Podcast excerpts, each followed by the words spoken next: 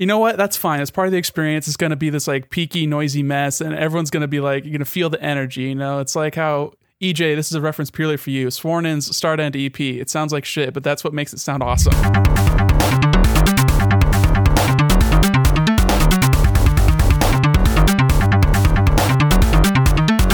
You really gonna go through with this? This is the Console Crusade podcast. We talk about video games and shit. I don't know how much you, of that you guys just heard. Hopefully, none of it. I'm EJ Olson. I'm with Nick Durheim as usual, and Yo. today we've got a very special guest. We've talked about him. We've talked shit about him because he's the only member of the infamous group chat who doesn't listen to this podcast.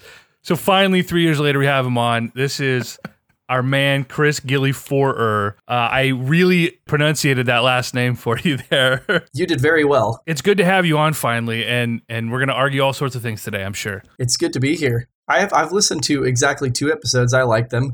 Uh, both times were because uh, Leaf baited me in by saying you talk shit about me. So good work, I guess. Do you remember which episode those were? One of them was talking about games of the year of whenever Mario Odyssey came out, which was Oof. 20, 2017. Wow. um, because I contended and maintain that Samus Returns is a more complete game than Mario Odyssey. And you were talking shit It was about going to me. play on a 3DS though. it needs a re- it needs a, a switch port for sure, but I I do think that for what each of them did, I Mario Odyssey is like an eight for me, and I will I will not move from that. But that's a separate conversation. I agree with that assessment. Mario Odyssey was definitely an eight. It was a perfectly adequate platformer that I beat for some reason. Eight stands for adequate. Yeah, yeah. Not a game I've gone back to. Guess what? I started playing again this morning for the fourth time. The Witcher 3, No, Spider Man.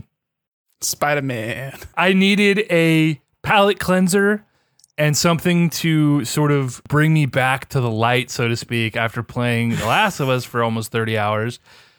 Uh, because I think that game probably took years off my life. And this podcast is more than likely to do the same. I've turned to Phoenix Wright. Oh, it's a, it's a franchise I've never played. Yeah, I bought the trilogy on Switch half off. Uh, played the first one and some of the second one on DS, and yeah, it's been. I, I, I also needed a, a palate cleanser. That was a long thirty hours. So, sidebar before we even get into this freaking topic Phoenix Wright is like a text based, it's not a mystery game, right? Isn't he the lawyer? It's like a mystery visual novel kind of thing. okay. Exactly. It's a it's a visual novel that's about a lawyer, pretty much. You you investigate Kooky you do- shit. Like the, the, the very first case, I think, from the, from the first game is one of the people you cross examine is a parrot. So it's like that kind of kooky Japanese bullshit.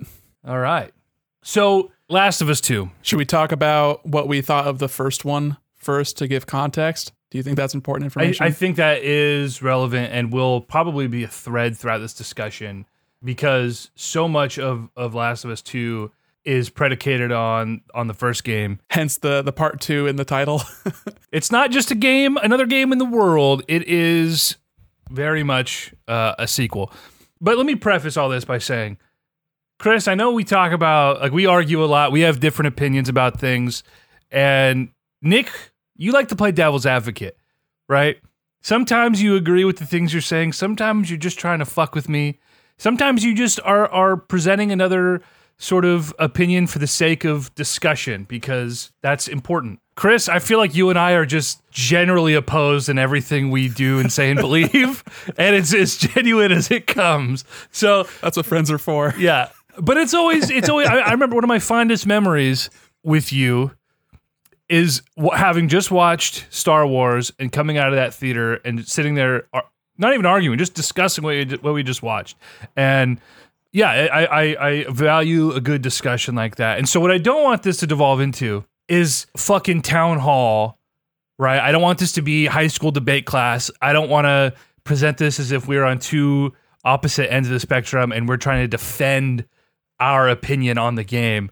I think we are going to be a little closer than we have made it out to be leading up to this privately, but um, I want to just be an honest discussion of how we feel about it. And we are going to disagree, but sort of prefacing with the fact that this doesn't need to be a like we are going to disagree, and people who are listening to this are definitely going to disagree with both of us. So this is less of a let's defend our case and more of a let's just talk about this game that we both enjoyed. Yeah, absolutely. I, I think we are going to be close on a lot of things, uh, especially in our enjoyment of the game and how it plays. Um, and as to what we took from the story, I think that Naughty Dog leaves a lot of delicious ambiguity for us to chew on and decide what we think of it. And uh, I'm, I'm excited to make my case because I think it's a case I'm not seeing in a lot of reviews. And I'm Yeah. excited to hear your take. Um, just like after you know the Last Jedi, you talk, I talk, blip bloppity bloop. we had a great conversation. Yeah. And I'll be the the partially impartial sort of viewer of all this because I haven't played the game. I didn't even like get very far in the first game. Wasn't ter- terrifically interested in either of those stories. So I was the kind of person who went and like looked at the spoiler stuff, looked at the leaks, and was like, "All right, people are really mad, but maybe not for a good reason, because people gonna be mad about dumb reasons." So this will be interesting to get your takes firsthand. I haven't listened to any like full blown spoiler content for this game yet, so I'm coming in semi fresh. All I know about the game is from leaks.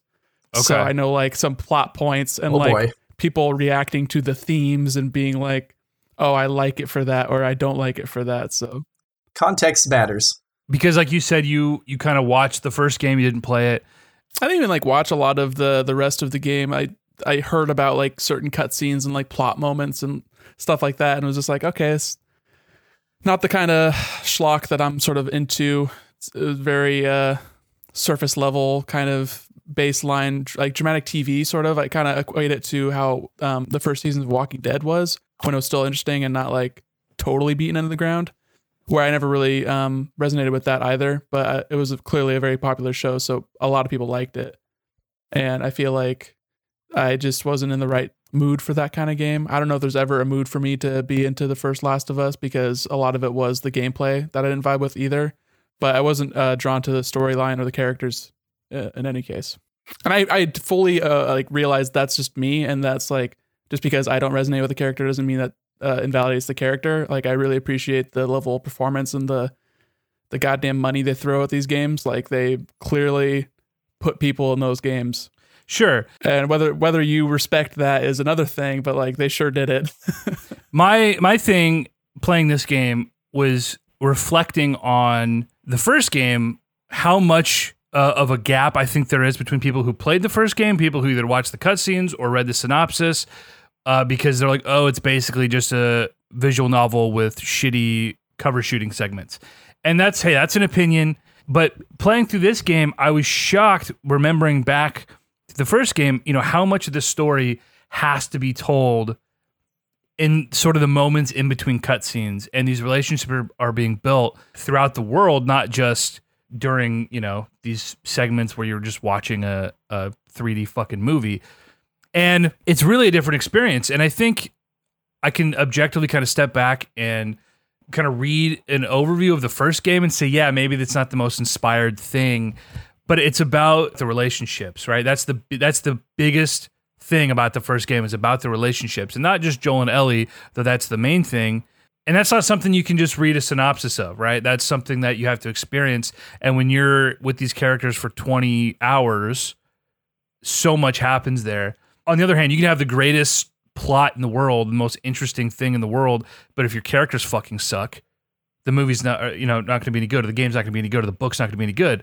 And so that's something I was I was trying to be mindful of playing this game, really trying to understand why people were unhappy with the leaks. And I never saw the leaks, so I don't know if if you guys did, Chris, you didn't. Nick, can you just briefly kind of give us an overview of what the leaks were and what people initially reacted to, other than one of the characters is transsexual or Ellie's a lesbian. Like that's a different controversy we'll talk about later. But just as far as the leaks go, was it just that spoiler alert, Joel dies at the beginning? Was that like what people reacted to in the leaks? Or, or like what was that? primary like leaks that I saw were that yeah, in the first like maybe five to ten hours of the game, uh, Joel gets done in with a golf club, and then that you play as that character for a good portion of the game, for like a third of the game, and they they try to trick you into being empathetic to a person who is part of the Fireflies, and the entirety of the first game, you're like these Fireflies are supposed to be like they're like terrorists, you know, they're like this weird covert operation, and then trying to like that's what a lot of people were upset about was like, what's what are you trying to tell us? Like, were they the bad guys or boil that down? And then also um, the storyline with Dina being pregnant with like some dude's baby, and then Ellie wanting to be the mom or something, and like her trying to have a family with Ellie,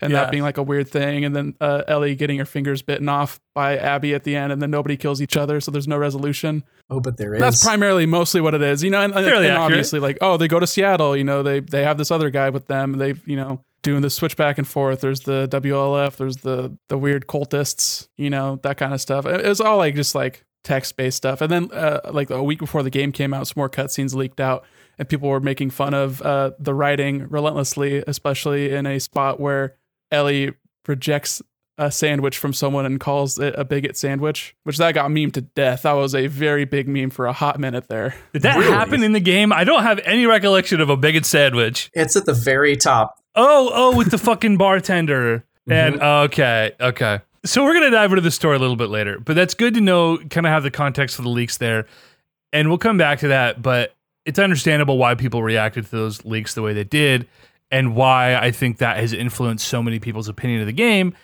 who haven't played the game. And again, this is something that you have to experience. I don't know if it really affected too much. I mean, game sold 4 million copies in three days. I feel like it's more of like a Pokemon Sword and Shield National Dex, you know, kind of backlash where there's like a thousand people online who make it abundantly clear that they hate everything and they drown out the the noise because people focus on negativity more. Like if you get 10 compliments in one day and someone t- tells you you look like shit, you're only going to think about that one that tells you you look like shit, even though a vast majority of everyone else is being like positive. So I think that's just like how social media works, and it gets the people pay attention to negativity. Chris, did you have obviously you didn't read the leaks, but had you heard or read any of the sort of controversies or reactions? Did you have any sense of what this game was going to be or, or a sense of what other people thought about it? Or did you go in completely cold? I was cold, and part of that was because I am really conscious of the way that that could have framed my experience in a way I didn't want it to, uh, with all media, not just with this, but also because having the leaks happen before the game dropped, I cannot stand people who want to provide commentary on any piece of media, on a film, on a television show, on a video game, without having consumed the fucking piece of media. It drives me insane because Hey, context context fucking matters. And Yeah. people for people to consume these pieces of the game and try to infer what the game is holistically trying to do, which is not what you're doing, Nick. Like you're you're you're like I have information, but I don't have context. You recognize that, but th- th- those small group of people on the internet who consume the leaks and were the most vocal about it, and I do feel like it's a small percentage of people on the internet. They don't give a shit. They don't want to consume the game because they are willing to form judgments and be vocal about arguments about something for which they do not have the context to communicate about. So I did not want to hear what they had to say. I almost didn't buy this game. And to be totally honest, I didn't even want this game to exist. Like after the first game, I said, don't you dare make a sequel to this game. But they did. And so knowing that, I went, you know what? I want to know for myself. I want to consume this for myself. I want to see what are you trying to do with this game and just analyze it for exactly what it is, not for what I want it to be, not for what other people say it is, for what I take it to be from my own experience in consuming it. So no, no leaks. It's tough to not want to just dive straight into the story, but I want to. Can we talk a little bit about the the context of there even being a sequel and what that like we've had this conversation before when the game was first announced when we're talking about like Breaking Bad and then Right. doing the the weird Jesse standalone Netflix movie things like that. But I'm trying to think of other scenarios where a piece of media was formed not with the intention of there being sequels, like Star Wars. explicitly doing a standalone thing. Well, even more explicitly than that, like that was a schlocky sort of one-off kind of thing. So it could have been it was based on serials, which were in a sen- like in essence there were things made to make sequels. So Star Wars from the get-go was a story built to have more th- stories. But what I was thinking, the the the example I just thought of in my head, which this is going to sound really shitty, but I thought of just the whole Harry Potter series, the seven books, and then Cursed Child, Yeah. which is like if it w- okay, it could have been good, it wasn't. Yeah. J.K. Rowling could be not transphobic, but she is. And so that's like loaded in and of itself. But I'm just thinking like Cursed Child could have been an, a well executed story, but did anybody want that? Did anybody need that? And that's sort of what I felt like from The Last of Us. Despite me not like actually playing it, I got, you know, a third of the way through the game. But just from like what everyone said about it, it seemed like a very, you know, wrapped up, you know, that's the story, you know, you don't really need to add more to that. And I think it I think The Cursed Child cheapens the original series of Harry Potter, just like Fantastic Beasts cheapens the the story as well because you're just trying to extrapolate, you're trying to pull from the original and it ends up reducing the the memory of what you had with the the first one first time through. Is this the first time anyone's made a sequel that was like pretty well received and is by all intents and purposes like not ruining the first one? I'm just trying to think of like other examples of that. Uh, that's a good question, and I would have to kind of deep dive through some of the stuff I've consumed. But I, I gave Star Wars an example because that movie, like the original Star Wars '77, quite literally, like regardless of what George Lucas says, that movie was supposed to be a standalone. They blow up the Death Star, Darth Vader dies, and everyone gets a fucking medal. Spoiler alert for Star Wars. And then they made The Empire Strikes Back, and it was so much better than Star Wars 77. Was it not the first movie where did was that like a retcon scene of Vader flying away in a freaking No, Uh, it, it existed. His fucking spaceship blew up, and he spins off into space. No, you know, uh, he he died. I mean, it's implied that he dies. They kept it vague, whatever. You know, Not- it's, yeah, it's he, he's fucking dead. And then they made a sequel, and and and it all worked. I I did take in my notes here, and I want to point out that the notes I'm pulling from, I started taking the day I started playing the game. Every time I had a thought about this game, I wrote it down. I very early on, maybe 10 hours in, I said this is a very compelling set of answers to a question and, and a series of questions that the end of the first game set up. This is very much, at least the first 10 hours when I when I thought this, and this changes as I continue playing the game, but I thought this was the El Camino to the Breaking Bad. El Camino, everything it does just enhances the characters that we knew for five seasons. It it answers a question at the end of Breaking Bad. Spoiler alert: Walt is dead. Jesse gets away. It's a very beautiful ending. Him riding off into the sunset, crying. Did it need a sequel? No.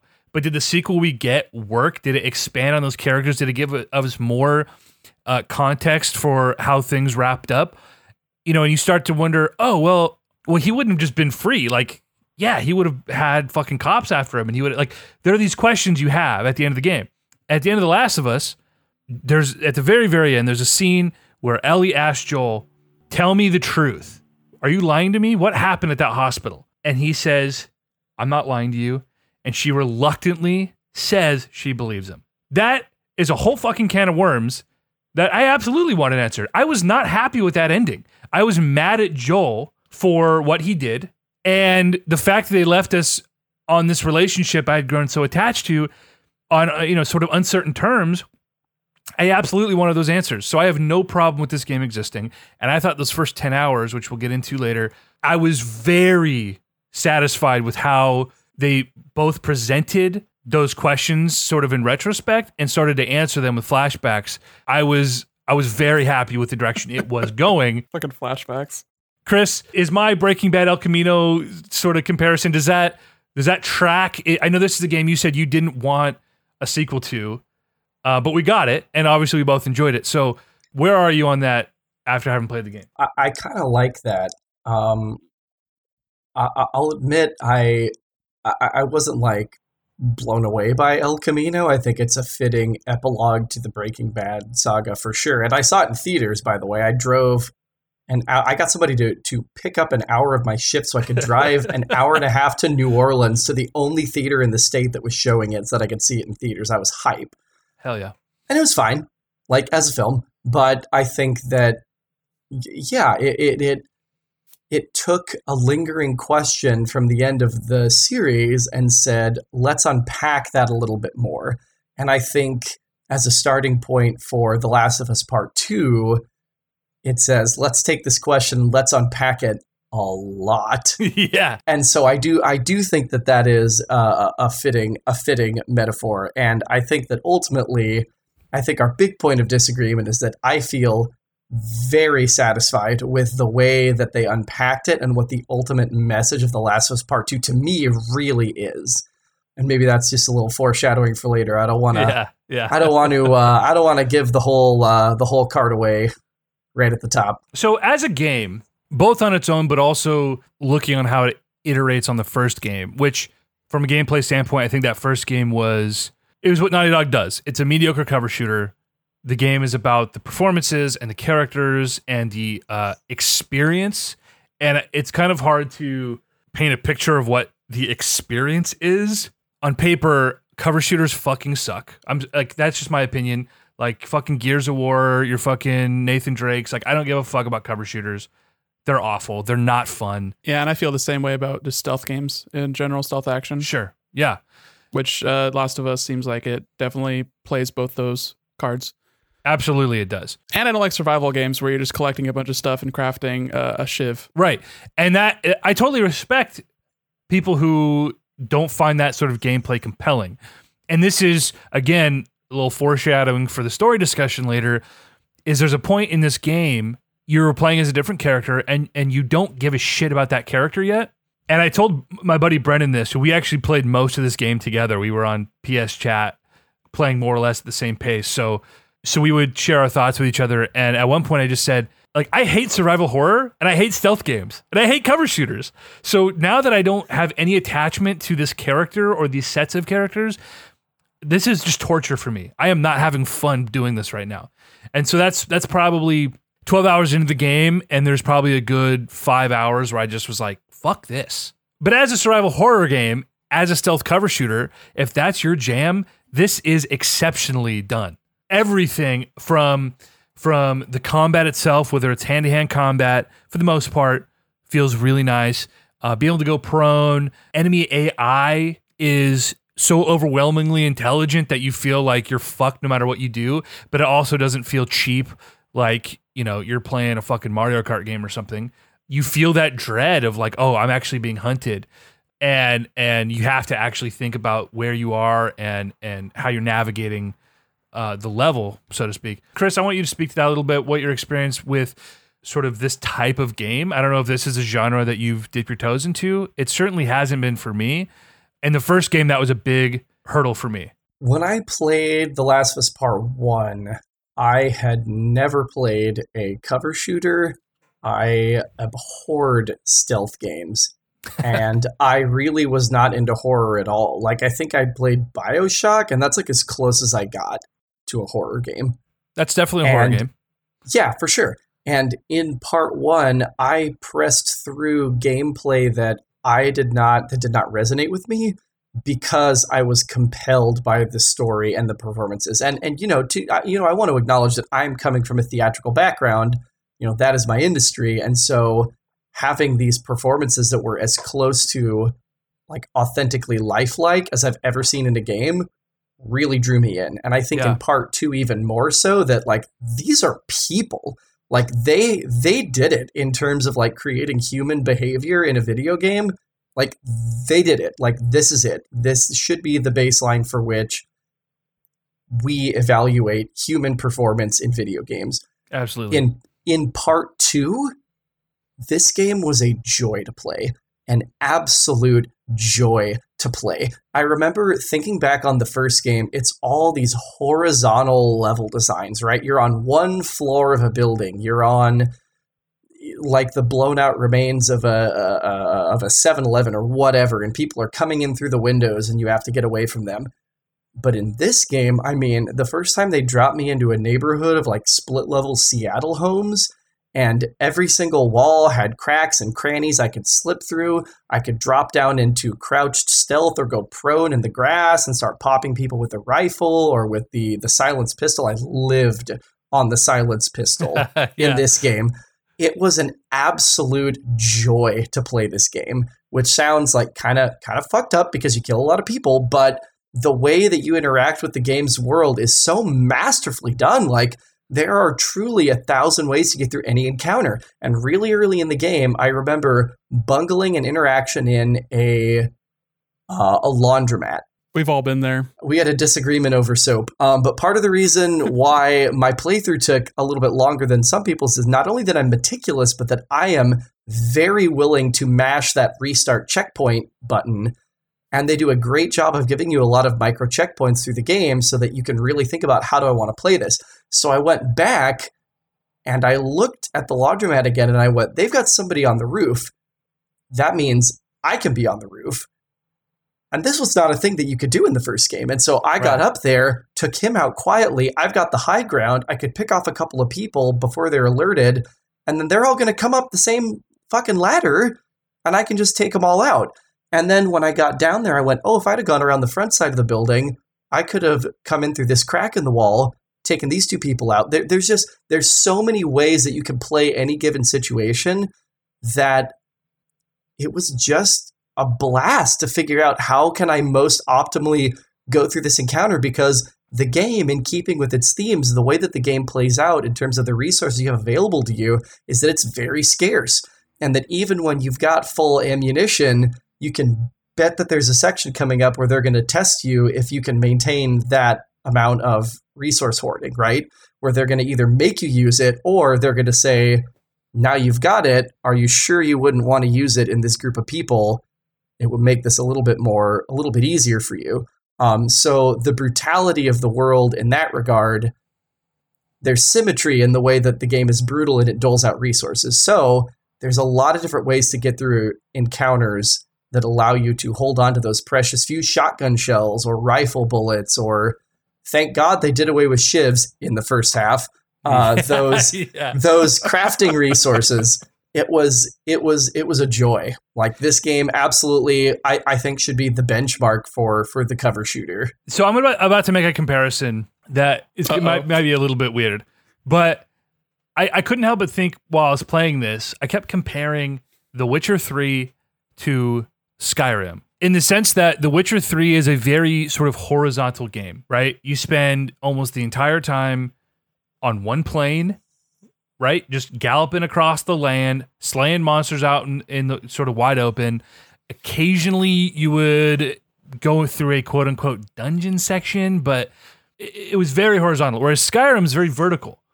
There are all sorts of nooks and crannies. Every sort of home is deliberately crafted, and you're exploring every nook and cranny, every bookshelf for for not just for resources, but but lore and all sorts of things. This game, compared to The Last of Us Part One, I got that same vibe. Like you you you mentioned it earlier, where the first game is very linear right? It's it's section to section, level to level, encounter to encounter, and the pacing was really not very good, uh, and it felt like a slog at times. Whereas this game is is is very vertical. You there's so much to explore, and you feel like you're rewarded wherever you go, whether that's with resources, which again never felt like I never felt like. Oh my god! I'd rather be doing anything else except for collecting a box of scraps. You know, that's that's not my thing Oh boy, pills. and, and part of this is also the the skill tree and the weapon upgrades felt way more meaningful this time. And so when you found something, you got excited to go, "Oh, I found a new upgrade tree, a uh, uh, training manual, so I have a whole new tree to explore." And that is going to influence how I play these next encounters. So it always felt like, "Holy shit, I got fucking 30 more band-aids, bitch. Let's let's do this thing." And so that also helped. It wasn't just all right, I'm gonna go fucking collect some screws so that I can have plus two ammo. I'm gonna do that repeatedly for 20 hours. I would be willing to bet that Chris, our playthroughs were vastly different because we chose very different upgrade paths. Like I'm primarily I'm a gunner. So full disclosure, I was playing this on the lowest difficulty setting. So I could get away with with yeah, wah, yeah. I could get away with shooting my way out of more encounters than I otherwise may have done. But, and that's not all encounters. I definitely played a fair bit of stealth. But it, I felt like no matter what type of playthrough you wanted to have, you always felt rewarded for for exploring, and not just from a resource perspective, but also a lore perspective. I collected almost everything in this game, and I read every note. You know, which I didn't do in the first game. I didn't give a shit about any of the stuff I found in the first game the world that they crafted and and not just like in the first game I felt like the notes you find or the journals you find they're sort of painting a with broad strokes like what this world is, right? And you're learning what this alternate reality is like. And that's fine. I'm not as interested in that. In this game, they would tell these little stories where you'd go in for the first floor of an apartment building and you would find a note. And then you would find in the next room the body of the person who wrote that note. Oh, I- you know, I got bit. I'm not going to go out like this. And you find their fucking suicide in the next room. And then you upstairs, you find a note from the person they were writing to. And it's telling these little stories throughout that are, that are really compelling. Or you know, you'll find uh, at one point you come across the first safe in the game, and there are these safes that you can crack, and there are always context clues uh, where you can either, uh, you know, they either give you a code to unlock it, or you have to like use the context clues, like find what the combo is, and stuff like that. Again, always feels rewarding. So I tried to do everything. I explored every nook and cranny that I could through most of the game.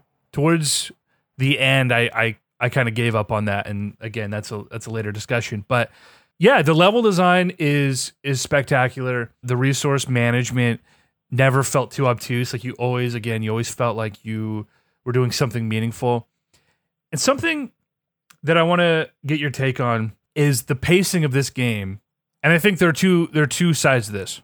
I think on one hand, the pacing of the game really falls off in the middle when you switch to playing as Abby, but that's more of a narrative thing and, a, and an emotional thing.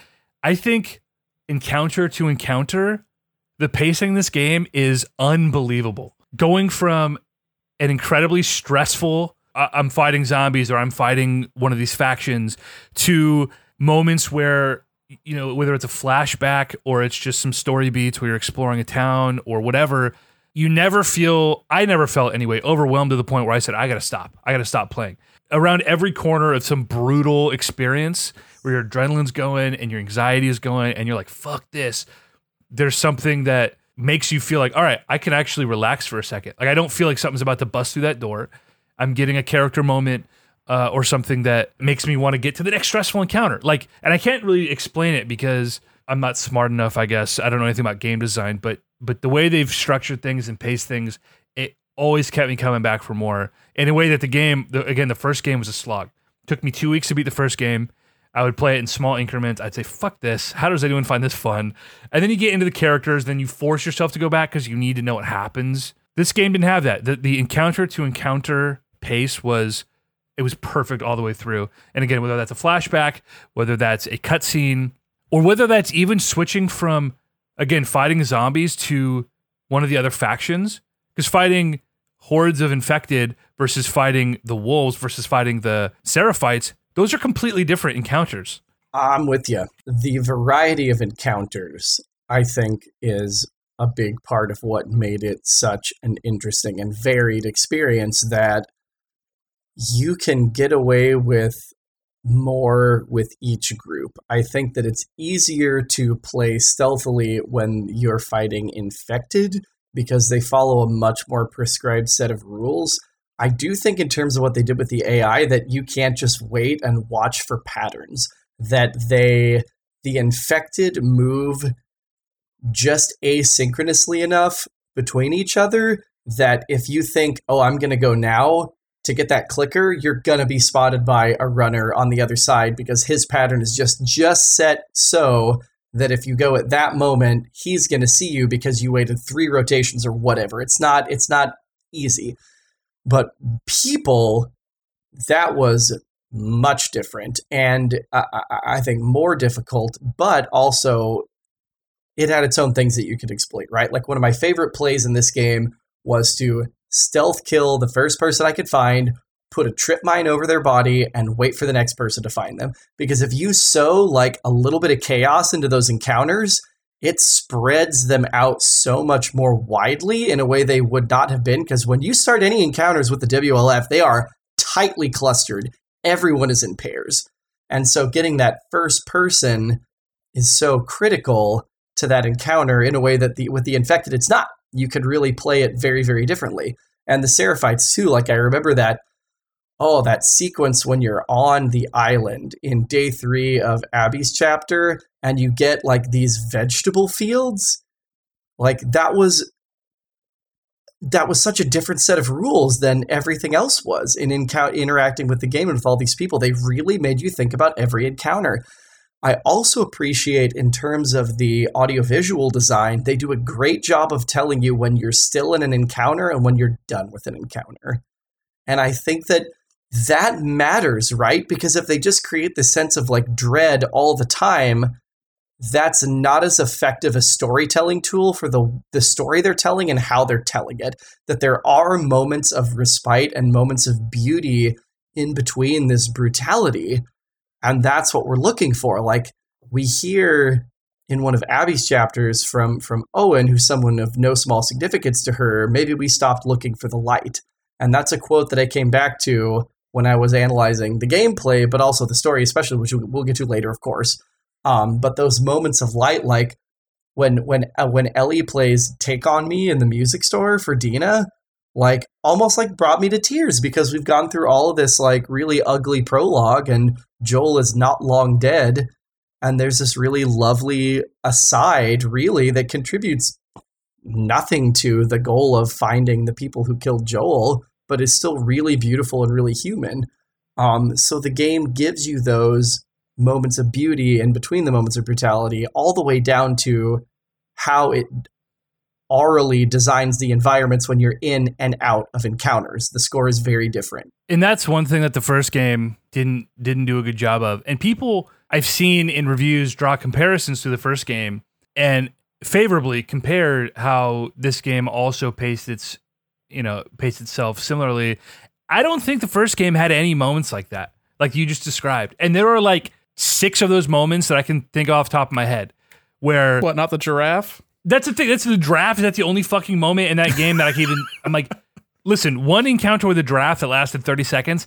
That that does not fucking count. And I can't think of another moment in that first game. I just watched the whole 10 hour run of cutscenes leading up to Last of Us Part Two, the whole goddamn thing. And there are very few moments like that where you actually feel like I am just here in this moment with this character or these characters, and and this is a a, a lovely aside.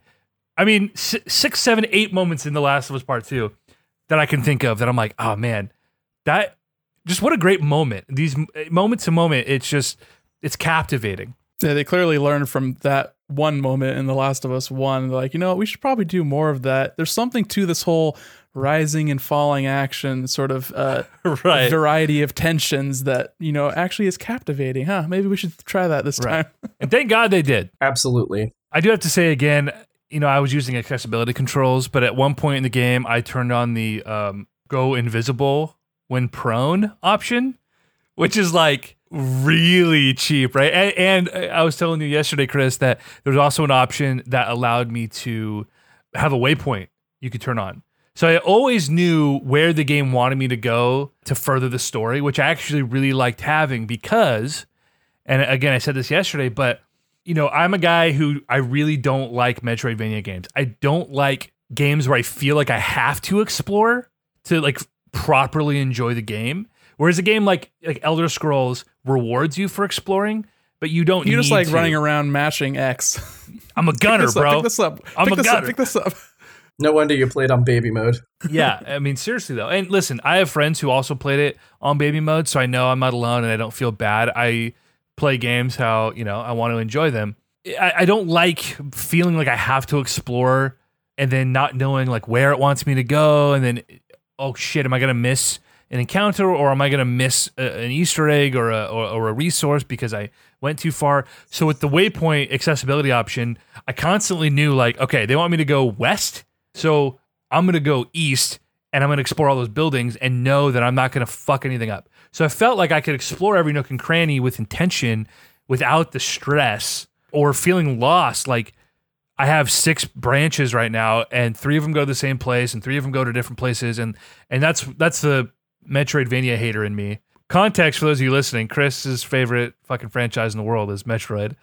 Um, so I'm triggering him right now. Just tell him that Fusion is the best Metroid. Other M, that's my favorite Metroid game. Shout out to the Wii, best console ever.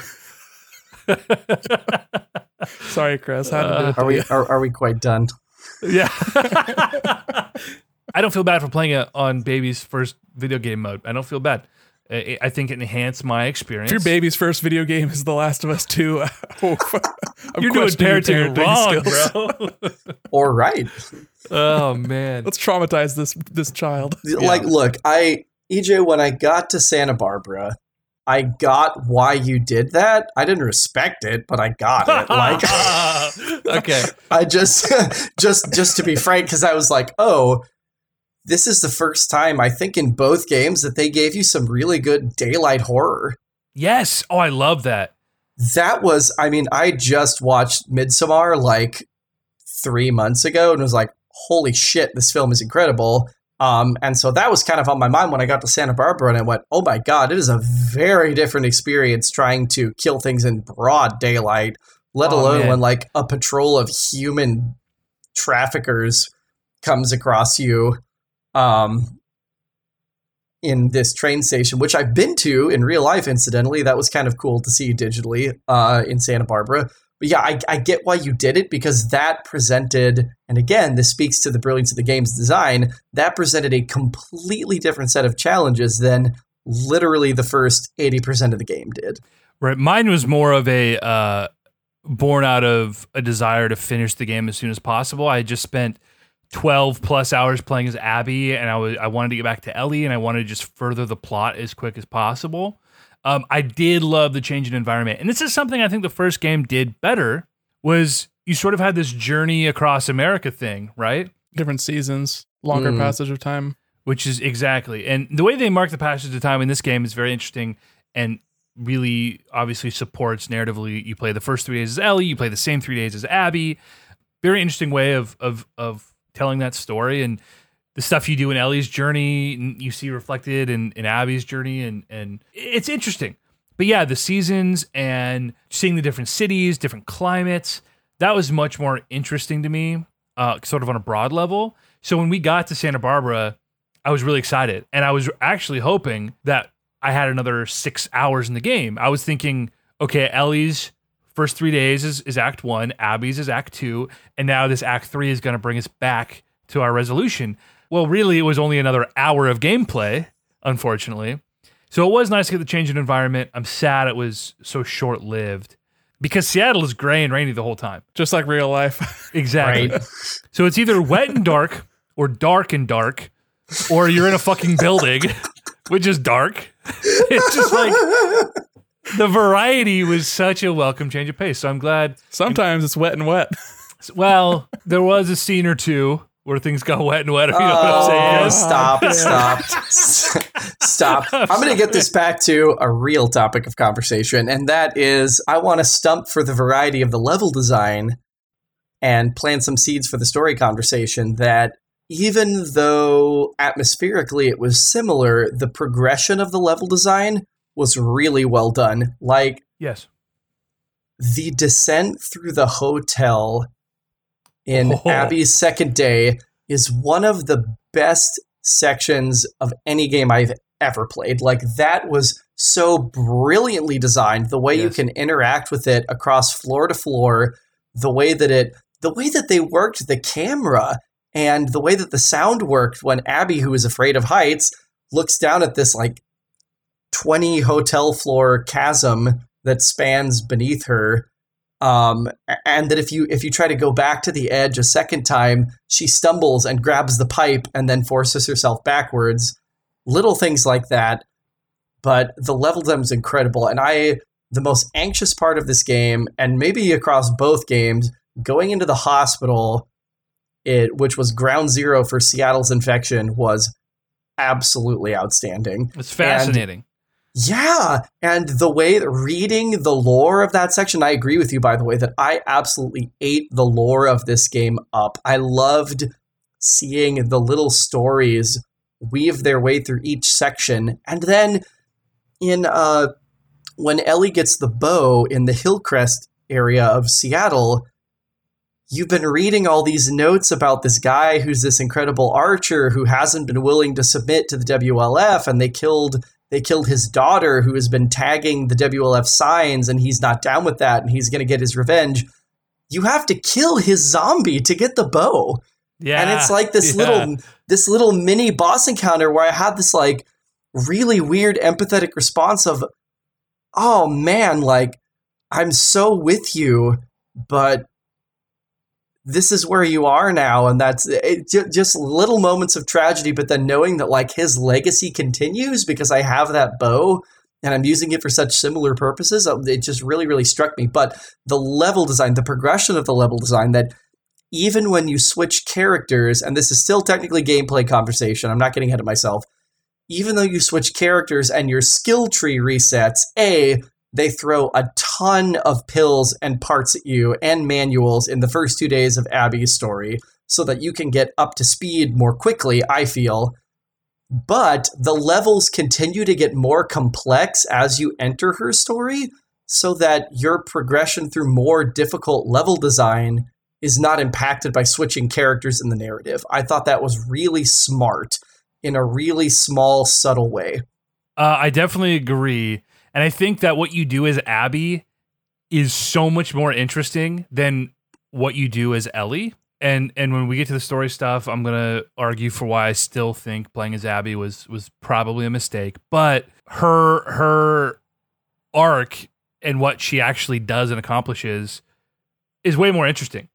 And and you're right about the level design. I think mechanically speaking, resetting your weapons tree or your uh, uh your skill tree was a bad decision. I think from a lore perspective, it would not have been immersion breaking to just either had a set level of skills already haven't been unlocked or or maybe not the same stuff as Ellie, but I agree that they tried their best to make it not feel like this cumbersome thing or this insurmountable thing. They did, and I appreciate that the design uh, philosophy there, but it, t- it took the wind out of my sails, man. Not only leaving Ellie on this in- insane high and switching to a character that not only did I not care about, like I hated her and I hated her friends, and I knew exactly what they were trying to do when they wanted us to play as this character, and I was totally against it for a large portion of the game. But then the kick in the balls when you saw that all the progress you had made, all the exploring that I did was for nothing. In the back of my mind, what it justified it was okay, it's a new character. We're going to go back to Ellie, so I'll let it go. In hindsight, I wish they hadn't done it because I feel like I wasted a little bit of time. Again, not into the in the encounter to encounter aspect. Like I explored with Abby to to build her up, but sort of looking at a broad overview, like I feel like that time was wasted. Like I would have just preferred to just get into the gameplay and not have to worry about that after 12 hours. And then obviously in hindsight, going back to Ellie, knowing you only play as her for another hour, I wish they had done it differently. I don't think it was a glaring blemish. You know, it's not weapon durability in Breath of the Wild, right? But it is it is a complaint of mine, and I feel like I could have done better. But I appreciate, I guess, the attention to detail, like you were pointing out, even if it didn't necessarily totally land for me. Is there a reason why there's a skill tree in this game besides? Besides, every game needs a skill tree. Why do these characters need to have a besides the, making the player feel stronger as you play more, why does there have to be a skill tree? I found myself thinking about like thinking critically about what is it how does it work and not work that I'm gathering these specific resources to do these specific things? Like getting gun parts to upgrade your guns makes perfect sense, right? And getting blades and and binding, whether that's tape or medical bandages or whatever, in order to make specific things like that all pretty much scans. And then you can, you gather pills and shove them down your throat to gain new skills. And I'm like, is this the most cohesive execution of this idea? No. Yeah, it seems like a, a, means to an end. Like they had a thing they wanted to do, so they had to think of a way to accomplish that thing. I feel like it could have been more interesting if instead of like a skill tree, you just had guns that you had because it's it's a resource game. So if you had a gun that you didn't have ammo for anymore, you wouldn't have that gun anymore. Essentially, like, oh, I've got this really cool fucking like you get like a rocket launcher for like a day because you, but you, you find like three grenades that goes in the damn thing. So you you have to you have that satisfaction of using the thing and being strong for a moment, but that's limited. I feel like I feel like too many games sort of like ham-fistedly force uh, skill trees and RPG progression into them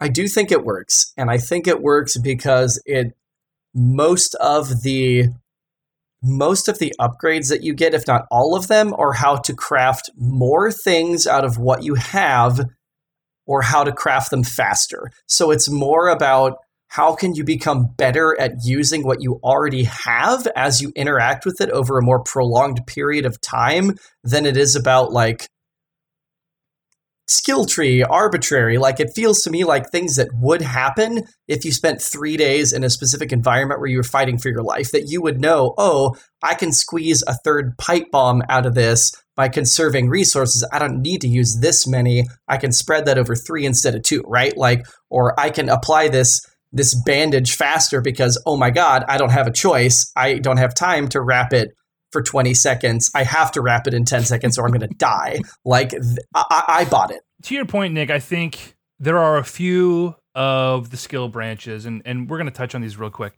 Um, there are, I think, f- four or five skill branches. A, I mean, that's kind of the point of video games, is to get in and to progress and feel stronger and be more equipped to deal with what the game is throwing at you. I disagree with that wholeheartedly. I don't think every game needs to have a character progression to it. I agree. Mario doesn't need a skill tree.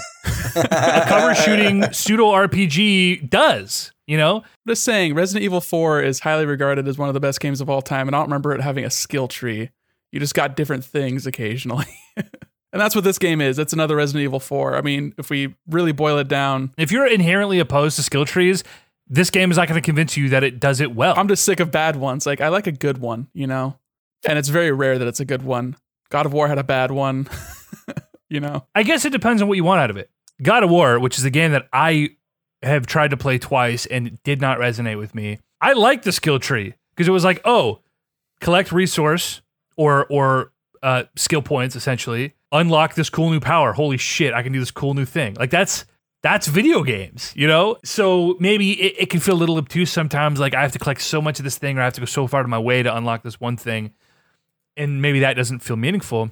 In Last of Us, most of it is crafting related. It's it's crafting more ammo or types of ammo. It is upgrading your capacity. It is crafting new sorts of things like uh, uh, smoke bombs. You can craft silencers. Like like say you're you're in an apartment and you find that bottle of pills and a fucking box of screws. What you do with those now fundamentally changes how you experience the rest of the game from that point on. And I think it works really well in this game because everything you're able to craft makes you think about the game differently and it changes how you can navigate.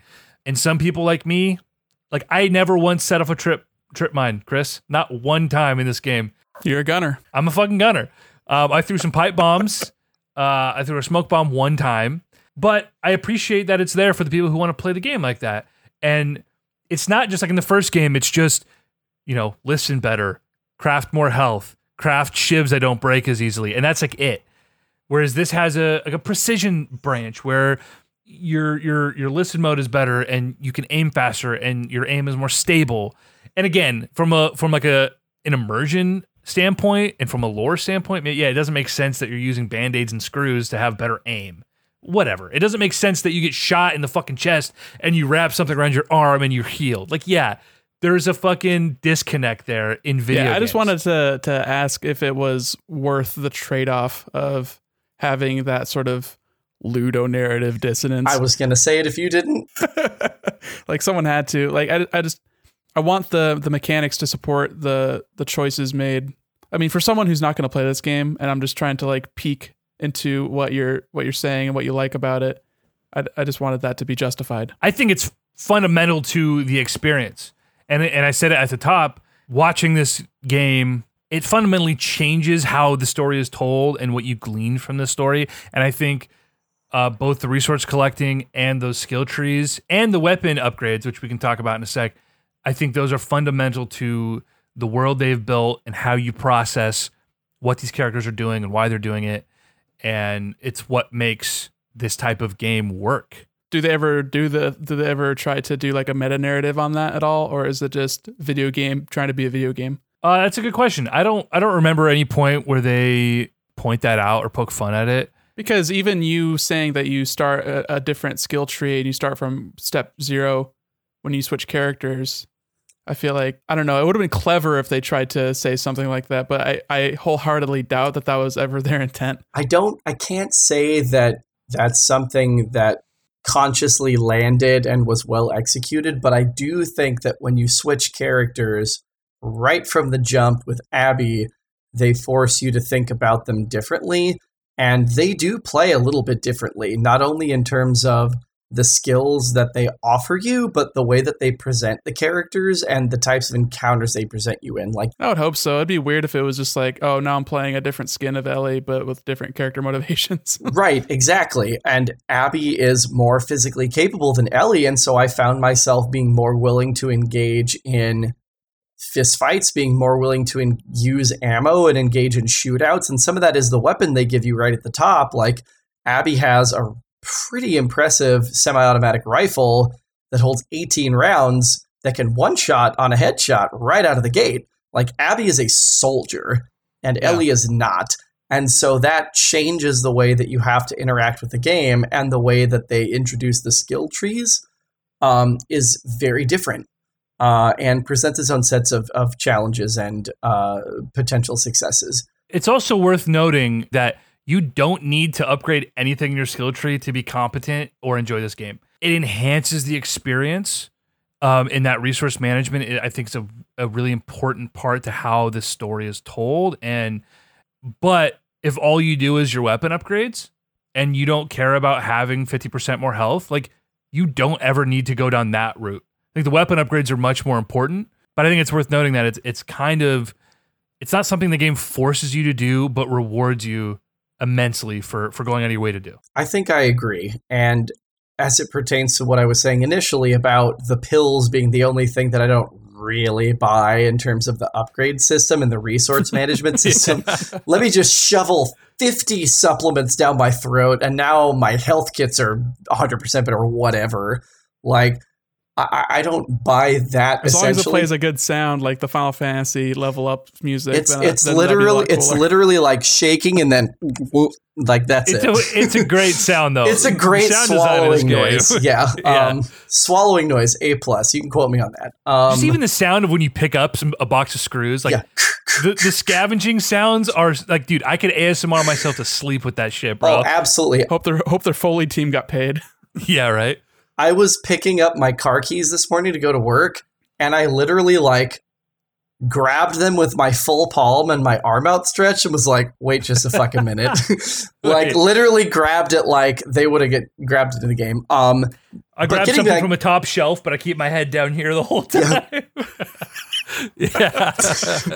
Uh, but but to your to your point, to your point, the weapon upgrades, and maybe this is a good segue for us. The weapon upgrades are infinitely more important. That I slapped a scope on that fucking rifle as fast as possible, and that absolutely changed the dynamic of the entire game. That I could sit back from cover, and the game again, the audiovisual design, the game is really good about telling you when you're detected, when you're on the way to being detected, and when you're just kind of detected. And so I could hear that growing sound, but no, they haven't seen me yet. And dome somebody who's in the sniper's nest or whatever, and pop down into cover and run around a few corners and know that I'm not going to have six guys on me immediately. Like that completely changed the dynamic of how I interacted with the world. So I, I agree with you. The weapon upgrades are much more necessary. And I think that they also in fitting more with the world, it's appropriate that they're more necessary. Yeah. Is there anything I'm missing, uh, Chris, as far as just, uh, well, not that that was a brief overview, that was an hour on the gameplay and mechanics, but is there anything uh, that you want to touch on that I I missed? Uh, yes, and that is uh, the guitar. Oh, And- and- absolutely. And I want to introduce this because I think that it's a major arrow in my quiver for my thematic analysis of the game, the way that the guitar, Ellie interacts with the guitar, but the way that you play the guitar in this game, for those who didn't play, y- you can set a whole a whole array of different chord progressions and some of them are automated but at certain points you can just choose the chord sets that you want and you use the joysticks to select chords and you you you stroke your fingers across the touch bar of the PS4 to strum the guitar and it really is an effective use of that in a way that I've never seen on that absolutely useless touch bar on the PS4. You can also uh, touch the the touchpad individually to pluck individual strings. I had no idea. Really? I saw a video of someone covering Hallelujah. Yeah, it's insane. Wow. I mean, like, I mean, it is clunky when you think about it, but like, It it's has to be. right. It has to be. But as far as what they're trying to give you, it works surprisingly well. It's the best thing since Ocarina of Time. Yeah, no shit, right? Fucking C-stick. Wind Waker, with your C stick. yeah, yeah. What they're what they're trying to give you works really well, and be able to quickly switch through like a minor scale or a major scale. And I, I was just going down the rabbit hole today of people like playing Metallica on fucking Ellie's guitar. What a dumb fucking thing Down, down, down, down. it's, it's just it's just so cool, and it obviously is important to the story. It's this I cannot sleep. connection. I cannot die. Um, Sorry. yeah, and, no, You got me on a Metallica track, dude. let's go. I know what our intro is going to be today. yeah, it, it's uh, it's obviously an important story connection between Joel and Ellie. Uh, you get those moments with Dina and Ellie. The whole end of the game is viewed through that prism of this this guitar and what it meant to these people. And Before we before we transition into uh, the storyline and like how you guys feel about that whole thing, I just wanted to double back a little bit to the reason I brought up the skill tree a little bit more in that I just think it's weird that a game, two games, who's so they're so driven by the story, and it seems like they still have these video game hangups where they're trying to give players choice, but they don't want the players to feel like they have choice in any other aspect. So I thought, is there a reason why they're doing this? Is there like a commentary on that? Because otherwise, I can understand why people would feel upset that they have no choice in the ending of The Last of Us 1 and whether or not they can, you know, go through that hospital and kill everyone or, you know, take Ellie away. Like, because throughout the game, you have the choice in all these different encounters and you have the skill tree. Like, you're literally customizing this character. Like you said earlier, your Ellie is probably different than my Ellie. Like, our builds are different. That's such a video game thing. And choices are fun in video games because they're the only media that you have choice in. But I think choice is a enemy of storytelling. I feel like the more uh, the more agency you give to a person in a story, the less intent that story has because it's no longer your story that you're telling. It's a conversation. It's a dialogue, which is a different thing, and it can still be really good and like captivating and thrilling, but it's not a story anymore. So I was just wondering about that sort of dichotomy. yeah, I think there is a disconnect there. But just kind of off the cuff, I think the difference between a game like The Witcher, where Geralt definitely has a set personality, but you can choose to play on either end of the spectrum. But then when you get back to the cutscenes or or his interactions with other characters, there is this disconnect if you decide to go either direction. Yeah, it just turns into like a, a story that's written in a spreadsheet as opposed to a story that was written. Whereas I think a game like this, the choice the choices you're given are important to the gameplay, but it's less about making this character what you want it to be and more it's a way to get to know the character. People complaining a a people complaining about the end of the Last of Us, like yeah, you can stealth your way through the hospital, but the, at the end of the day, you go into a cutscene and you stab that doctor in the fucking neck. Like that is what it is, right? It's not like, well, I never killed my doctor. Yes, you did. We all did. We all watch the same cutscene, and the game doesn't give you so much choice that you can, you know, it's it's not Skyrim, right? You are living within this set parameter, and everything in between is, is again, it's just about getting to know those characters.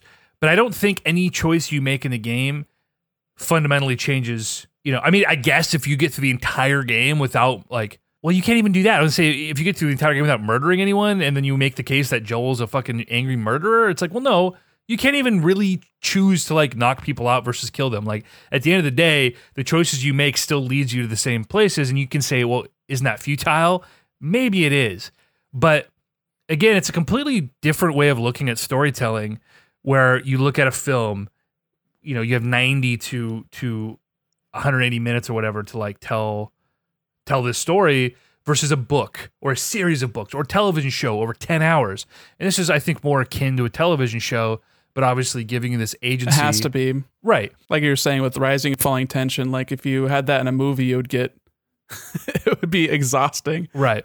But you need that over that length of time and that level of interaction. The choices they give you they do feel meaningful to the gameplay, but they don't for me at no point did it feel like it was taking my agency away from this story because I never expected to have agency of the story. I guess I, I recognize that this is what this they're telling a story, and I'm interacting with it to to to to get to know these characters, but I never once felt like you know they're taking something from me or or I wouldn't have done that.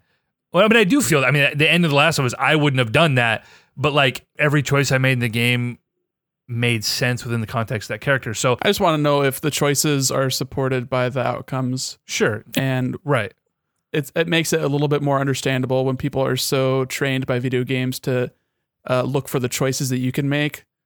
Like I watched the first like five minutes of someone playing The Last of Us Part Two, and the first thing he did, you know, after talking to Tommy in the the shack, and they're riding horses back, and he gets to the opening gate of their little shanty town that they have built, and the first thing he does is he he rides his horse to the right to look for stuff, rides his horse to the left to look for stuff, and then goes through the gate, and it's like, did that add anything? Even having that choice to wander around that area, that added nothing. You just put off, you know, for two minutes going into this place because it's a video game because you have that agency. And it's just it's just weird. It's just this weird sort of dissonance between that being a TV show and this being a video game, you know, and like how those stories are told. And like I feel like every time the video game is a video game, it takes away from your ability to absorb a story. So I've never seen a video game with a good story, and I hold on to that. I think they could do good stuff, and I've been emotionally engaged by by video games, but there's no, never been a good video game story. I yeah, I definitely disagree with that. I think again, this is the disconnect between watching it and and playing it. And uh, listen, I respect if you're not into the way video games tell stories. I agree. Historically, there's not a lot of great stuff out there, but like those moments are so important to how the game tells its story and how it builds their characters. Like, yeah, you could have just gone through the building and gotten into the into the encounter sooner. Well, there's another cutscene after that, so it was just like the person. It, it was a tutorial to how to ride a horse. That's what that's that's what that section serves. Well, that's important in a video game, but also Yeah, exactly. But it's not important to a story.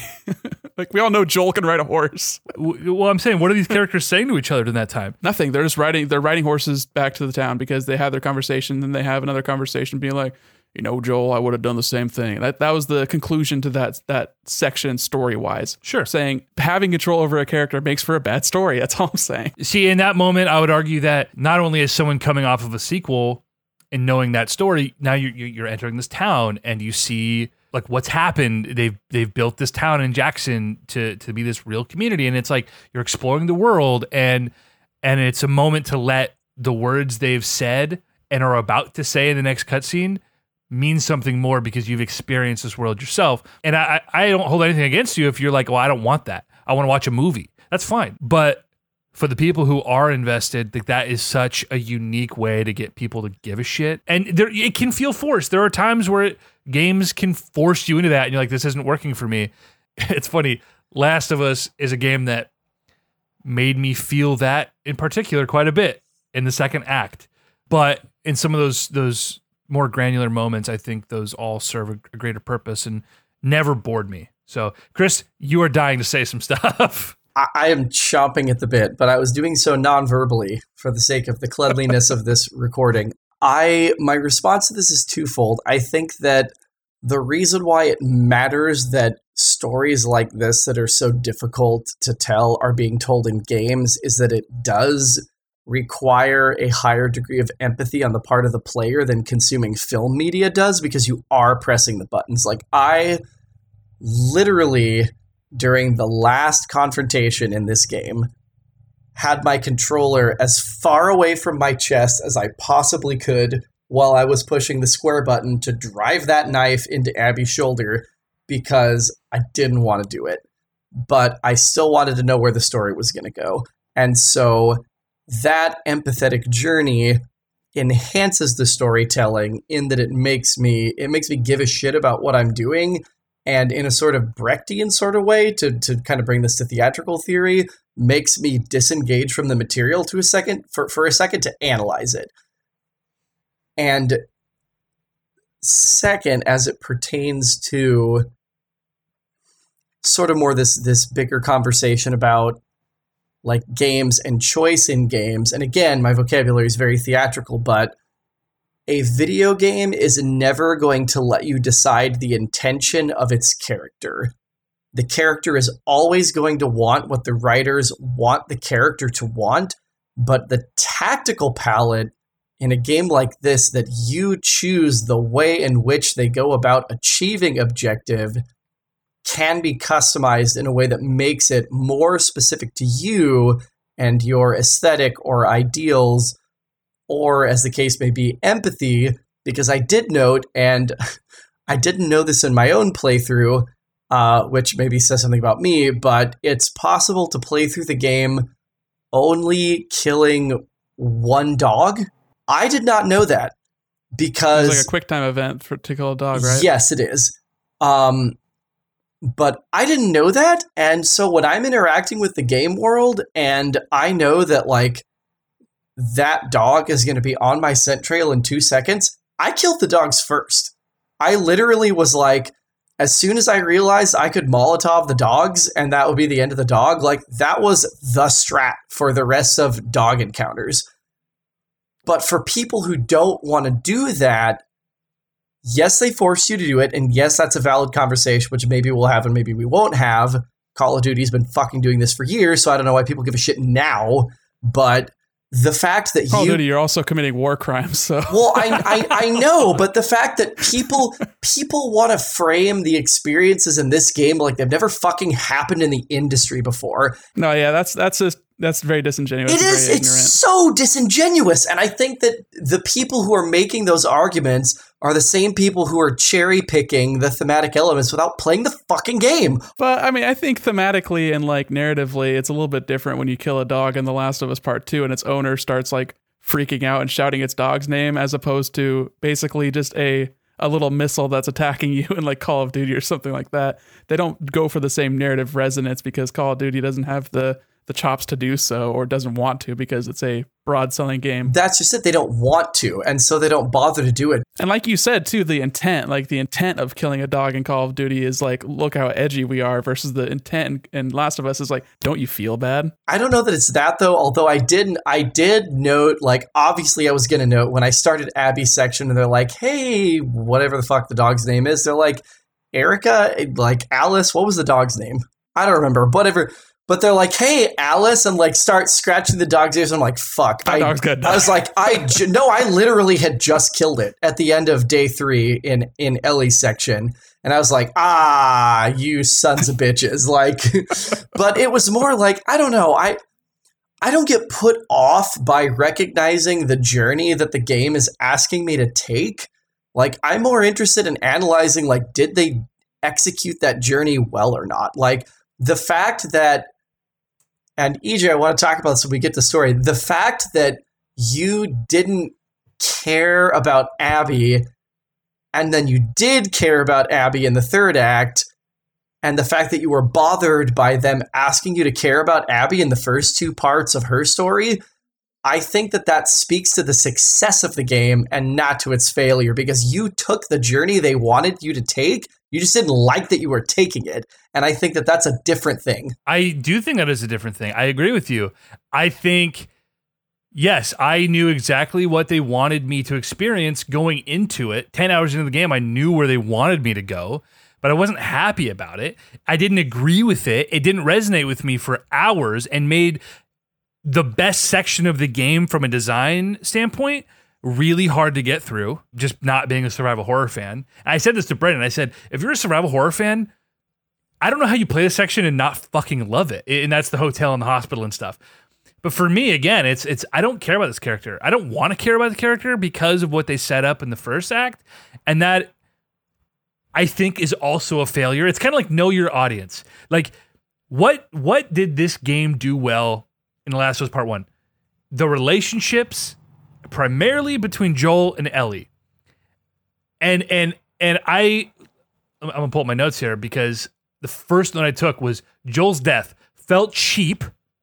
Kidnapping would have been a better way to set up a revenge plot. Maybe I feel differently now. I don't know. I understand that the emotional connection between these two and our connection to Joel makes this like makes us care even more about this journey Ellie's about to take. But it also makes it really hard for me to give a shit about Abby when I when I go into Abby and I see all of her friends. Like all I can think of at first is, oh, you fucking killed Joel. I don't have the context of the whole lead up and setup to Joel's death. the things I know just from the leaks is just that there was video of uh, Joel and Tommy encountering these strangers who turned out to be Abby and her group. That they like immediately gave their names and like invited them in, and then that's when shit turned around, and that people were very upset that I didn't feel like this was in character for uh, these two hardened survivors who'd been dealing with this bullshit for 20 years, even though they both look like they're in their like late 40s. Listen, I will argue this point because I think because that is something in, in one of my Destiny servers. I had to I had to not play with those guys for a little bit because they kept trying to spoil the game for me because they're assholes. But that was one of their points was it ruins Joel's character. It ruins Joel's character.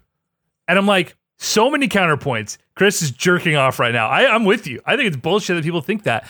I think A, it's been several years since they had to like fucking fight on the front lines with people. They they they've been living in this little quarantine bubble. They go out every so often to take care of stragglers, uh, zombie stragglers. It's not really a big deal. You know, the guard being down, not having dealt with that uh, in so long. There's no militarized insurgent group. There's no literally a military. Like it's it's a peaceful life, whatever. But B, they come across these people.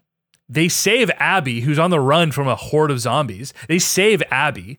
So it's sort of they already kind of have this connection of like, oh, we have some some hunters out here, people passing through. That fucking happens because you know America is desolate and full full of zombies. Like, so they save Abby and they get through this traumatic experience together that they probably haven't even experienced, Tommy and Joel, in years, a horde Hmm. chasing them through these buildings. And so they find this mutual reprieve. They save Abby, Abby brings her to the mansion, and now they're safe. And so I think it is completely reasonable for them, after years of having no altercation with another fucking human other than some homophobic asshat bartender, right? Like the only conflict they've had with people, eh, you know, is so far in the rearview window. So I have no issue with them being like, "Hey, like we're all we're all surviving, man. We're all here for the same reason. We saved you. You helped us. Come on through. We'll give you some supplies." Like that totally tracks to me. I never once questioned that until way after the fact when someone was trying to spoil the game for me and talking shit, and I'm like, "You're a fucking idiot. That is a completely silly thing to be upset about." And if you want to be mad about that, that is your prerogative. Uh, and I use the royal you, obviously, Nick. I'm not calling you out here, but Yeah, because I don't, I don't, I don't have the context, and I, I, I just wanted to get your opinion on that, whether it was a earned thing, if it felt like it was out of character to Joel, and if you think that he had enough of a progression through the first game to be like less on guard, because very early on in the game, from what I experienced, they're driving into that town, and there's that dude who's like, "Help me, help me," and he's like, like pretty much, I don't know if he runs him over, if he tries to, but like he just blazes past him. He's like, "No, I know that." I know that tactic. Like I know this person is just trying to lure us into a false sense of security Right. because I've been on both sides of that encounter, he says. So it just when I heard that and I heard that like very, you know, narrow context, and I thought that was a little bit out of character. Like maybe Game of Thrones season seven, not season eight. Right. Season seven where it starts kind of losing the sure. the trail a little bit. So that's just the the vibe I got. not only because they had just mutually saved each other's ass, where it's different. You're on a freeway, you're driving down, you see a straggler serendipitously there looking for help, coming from a war zone. It's a little different than coming from Jackson and things are relaxed and you guys just save each Right? other. I didn't have that context. I just thought I just heard, you know, you see the the 30 lines of text that someone wrote down Sure. breaking down each each thing. Just the idea that in this post apocalyptic world, giving two common first names to a group of what uh, is essentially a group of campers in the snowy hills of Colorado, like who fucking cares? So what it wasn't first and last name cuz that's what it, the the No. leak said. No. I didn't even okay. know. I didn't even know That's Joel had a last name. Does he have a last name? Joel Yeah, Miller. Miller. I had no idea What? until I was on the wiki. Yeah, he just said, "Cause I'm Joel. It's my brother Tommy," and everyone looks all funky. No, there's no last name. I yeah, ditto what EJ said, and and two two specific things. One, in the lore of the game, we understand that Jackson is actively trying to recruit more people. That if they find stragglers, they are welcoming them into their community to grow their community. So that's the status quo that we enter into. And two, Joel's a dad again. Like that's part of the journey of The Last of Us 1 is that he becomes his father figure to Ellie and that softens a person. And we even see that through the course of flashbacks in The Last of Us 2 that bridge the gap between the end of the first game and the second game that he's relearning how to interact with a daughter figure. And part of that involves softening his own opinions and being more receptive to other things. And so I think both of those are in keeping with the story, the game. I mean, the escape sequence in which you get to that lodge in the first place, he is doming clickers and macheting infected and just fucking shit up. Like he is still every bit as capable as he has been. He's just like, yeah, somebody who mutually like saved each other's asses and were united by circumstance in this moment. And he had no reason to suspect to suspect ill intent. It, it, it was earned. It was not a betrayal of his character. Yeah. I wanted to get both of your feelings on that just because of Yeah. obviously not me not having any context. Right. And and listen, I disagree uh, with with the death. And and again, I, I go back to a comment I made earlier. Know your audience. And and and this and we are going to disagree, Chris, because I think you, uh, based on how the game ended, you've interpreted everything in the lead up in 25 hours uh, of lead up differently. They set you up for a revenge plot. The first 12 hours of the game is about a journey for revenge. Abby's arc changes things a little bit, but, but at the end of the day, she still wants her revenge, right? And and so so you're and obviously being attached to Joel, the game is setting you up to be like fuck this person, and I, I, so I understand these lofty ideas of not everyone's a bad guy and seeing it from both perspectives and do you forgive your enemies or what part of my humanity am I willing to lose versus what am I willing to sacrifice to like hold on to that? And like I, I get that and I appreciate the idea, but good ideas do not make good media. And this is why we disagree on The Last Jedi, Chris, which I think was a travesty of an experience. Are we doing this tonight? No, we don't need to deep dive into it. I I so appreciate the ideas and wish those ideas were executed well within the context of the universe, the trilogy, and the film. And I don't think any of those were accomplished. I think in this game, I don't think it's as egregious as Last Jedi, but I think these ideas, the dots were not connected well enough along the way. And and earlier when I mentioned pacing, to to set us up to hate this fucking character who killed the character I like, you know, above all in this game or in the last game, and and to put me on this journey, knowing it's to culminate in in my revenge, and then to try and subvert those expectations. And this is something that, you know, someone had posted on Twitter saying this is one of the best revenge stories ever told, and I said, yeah, a revenge story where you don't get the revenge. Neither of the characters get their revenge. And well, I mean, I guess Abby gets the revenge on Joel, but then Ellie kills all of her friends. So so it's a revenge story where there is no revenge and the main character doesn't experience any of the development the player experiences to make you okay with that. That's where that's where my beef is with the whole story, Chris. And I would love for you to kind of defend how you feel about it because I appreciate those ideas. But what they set up, the journey they took us through, you cannot change with a flip of a switch at the end of a game. Oh, it was all a dream, right? Like you can't you can't fundamentally change the 25 hour experience I had with a cutscene at the end. What they set up, what they had us go through, I thought the pacing fell off when you switched to Abby because you don't care about her. I think there could have been a more interesting way to make us sympathetic with Abby. But at the end of the day, her dad was killed by a guy who was protecting his daughter, and her dad was trying to kill a child. Like, no matter how I look at this, I, well, I like Abby's character quite a lot. I loved her journey. There are parts about her character and about her friends and some of the flashback stuff I didn't like. But at the end of the day, her dad was going to kill a child. I don't care for what lofty reasons. A He was wrong. vaccine?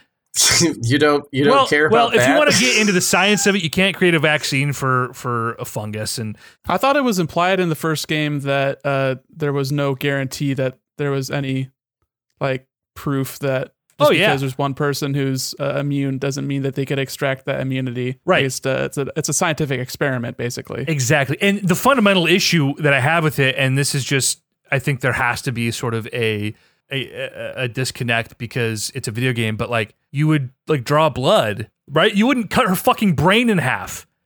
Like, so that's my whole beef with it. So at the end of the day, this guy was going to kill a child. Joel protected his child, and and Abby came for revenge. And at the end of the day, they're still bad guys to me.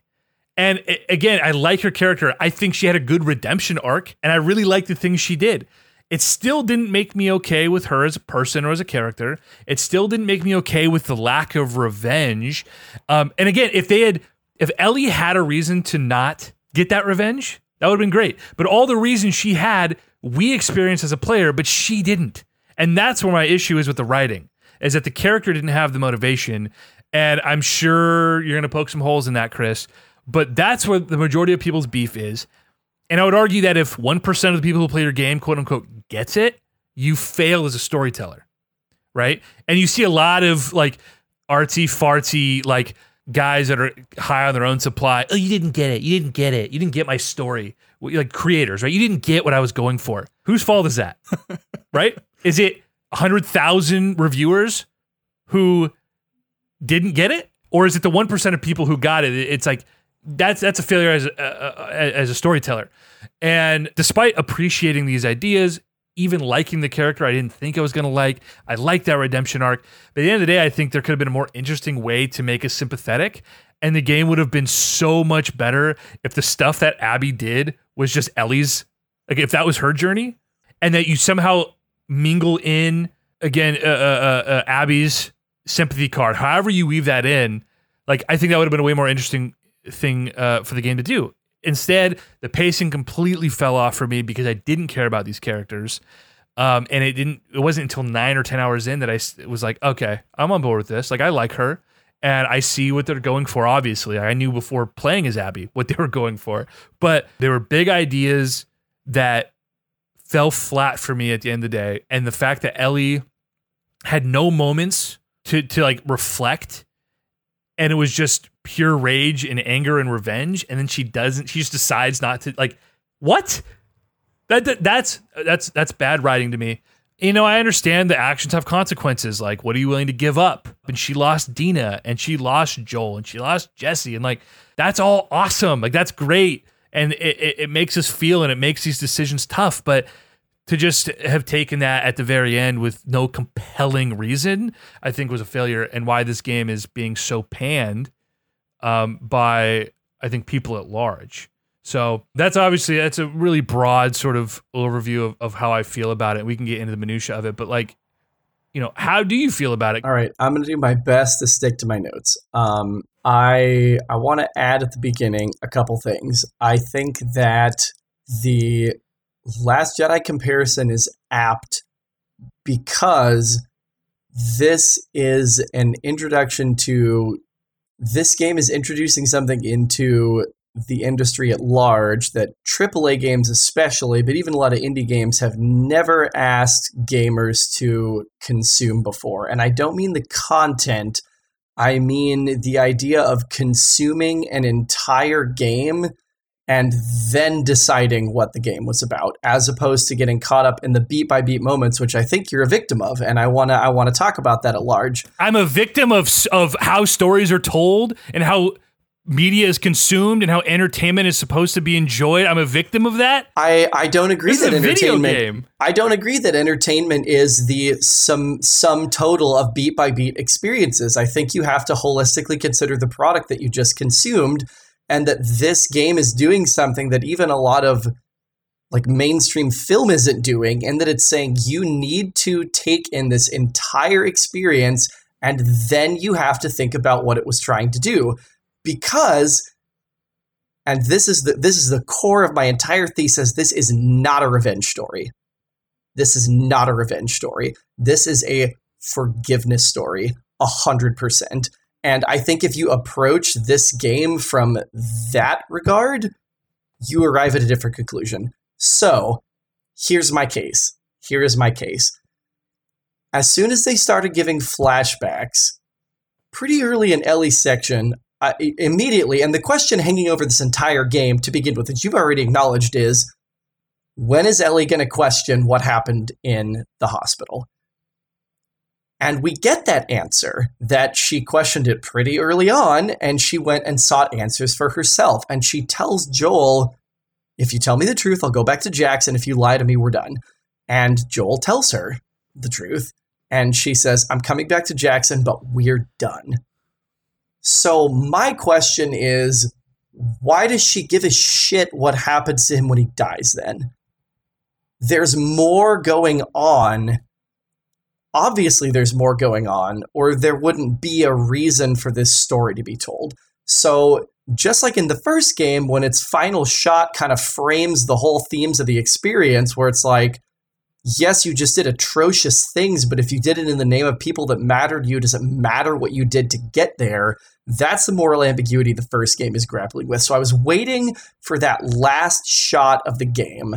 And every time I thought the game was ending, I was like, is that it? And I started thinking about it and I went, okay, no, that's not the last shot. I gotta wait for the last shot. Ellie is obsessed with Joel's killer because she didn't Abby robbed her of the chance to forgive Joel while he was still alive. Totally. So it's never been about the revenge. The revenge is a misplaced symptom of her pain that she didn't get a chance to actually forgive Joel. Like, there's a reason why the image of Joel we keep seeing is him before he dies. It's not him with his head smashed in, it's him lying on the ground with his head bloody in the last moments that Ellie had with him while he was still alive. The moment, the last chance in which she would have had to forgive him while he would have been able to process and understand that forgiveness. And so framing the entire game as that puts everything in a really different context because the very last scene that we get in the game, and this is going to take a little bit of time to frame, I'm going to try and get through as quick as I can, but the very last scene that we get in the game before uh, the very last flashback is the night before the game begins when Ellie tells Joel, I don't know if I can forgive you, but I would like to try. And we see in the way that Joel responds to this with great emotion that that is all he wants. All he wants is for Ellie to forgive him for making a choice that he is unapologetic for and that he did for someone that he loved. So, why do we have to play as Abby? They're doing this really intentionally, and I think it's a misreading of this game and what Naughty Dog is the story they're trying to tell to say that it's just about humanizing the other side of things. I think it's about more than that. Abby teaches Ellie how to forgive people. Like, Abby literally holds Ellie's life in her hands and decides not to kill her. And yes, it has to do with her relationship with Lev and the empathy that she's developed through there, but Abby wants to kill Ellie for the same reason Ellie wants to kill Abby, and that's that they murdered loved ones. Their motivation is exactly the same, but it's Abby who could tell her, I'm going to let you live even though I don't have to, which is quite literally the greatest form of forgiveness that exists. To say, I could kill you, but I'm not going to. I think that your life matters more than that. I don't think that killing you is going to accomplish what I want to accomplish. And if we were to see that scene play out from Ellie's point of view without ever having played as Abby and understood how she started to do what her own dead father had advocated for in his life to seek the good in other people and to seek the light in other people, we wouldn't have given a shit, given a shit that she didn't kill her. We wouldn't have understood why she didn't kill her, and we wouldn't have we wouldn't have been able to see the first example of forgiveness in action. And I think it matters that when Ellie finally has an opportunity to kill her in that excruciating scene in the ocean, and as soon as I saw the boat flapping in the water and I recognized it from the title sequence, I was like, oh fuck, this is gonna suck. I know this is gonna suck. And it was. It was absolutely one of the most awful things I've ever experienced in a game.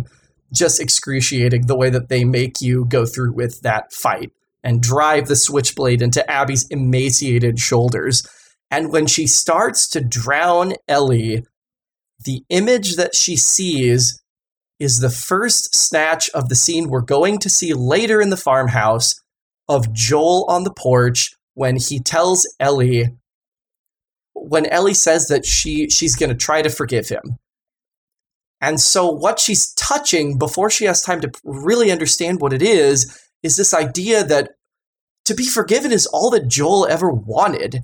He wouldn't have given a shit if she tried to kill all of these people that came for his life if she had forgiven him while he was still living.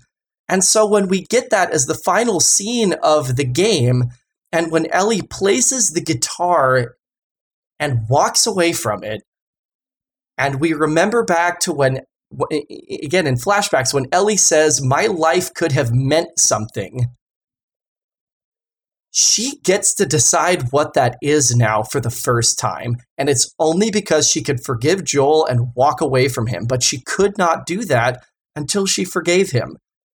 And so for me, I was waiting for that last scene. And when that was the way they chose to frame the last scene, and literally the last visual of the game is Ellie forging a new trail away from Joel's legacy, the visual representation of Joel's legacy, by walking away from the guitar into the cornfield. And the question that hangs over the game is is she is she going to be able to get Dina's forgiveness? Like, is that something that she's willing to give? And throughout the rest of the game, we see forgiveness again and again and again and again as a motif that's rejected or accepted and how that plays out. And the role of music, I said I was going to come back to this, reinforces this. We expect in a game that if there is music that's involved, the progression of the music is that it's going to become more complete as the story of the game becomes more complete. But they invert this expectation, and the song every successive time becomes more broken, less fleshed out, with less less complex chord playing, I guess for lack of a better term. I'm not a guitarist. Until literally at the end of the game, Ellie can't play the song. She is physically incapable of playing the song anymore because she has deviated so far from what Joel would have actually wanted her to do, which is just to forgive him. She would not he would not have given a shit if he was revenged as long as he was forgiven. And the the musical journey through the game reinforces that that she gets further away from this musical legacy of Joel the more she tries to go down the road of revenge. So I don't I, I think that saying it's about revenge, I think that Naughty Dog knew that was the expectation.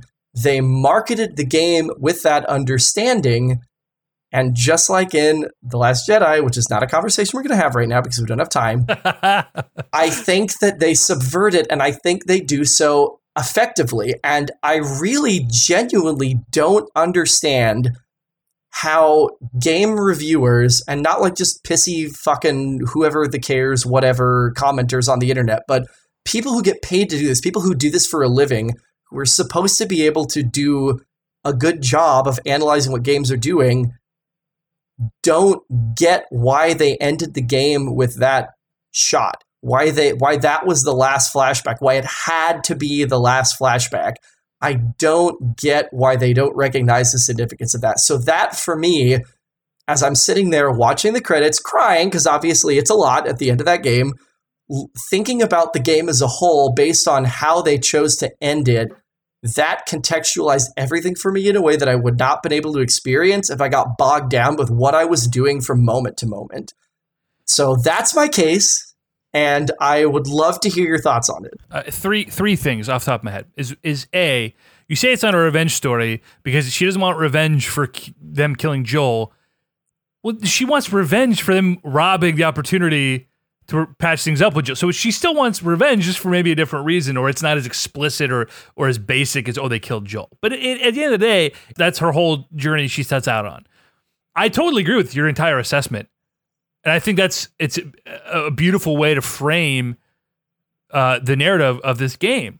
But that didn't that didn't feel so you know revelatory to me. I was like like everything you just described. I was like yeah that's yeah that's exactly it. Like it's completely obvious. I agree with you. Some people missed it and they're fucking idiots. Well, sorry, I don't want to say they're fucking idiots. The people who get paid to do this missed it.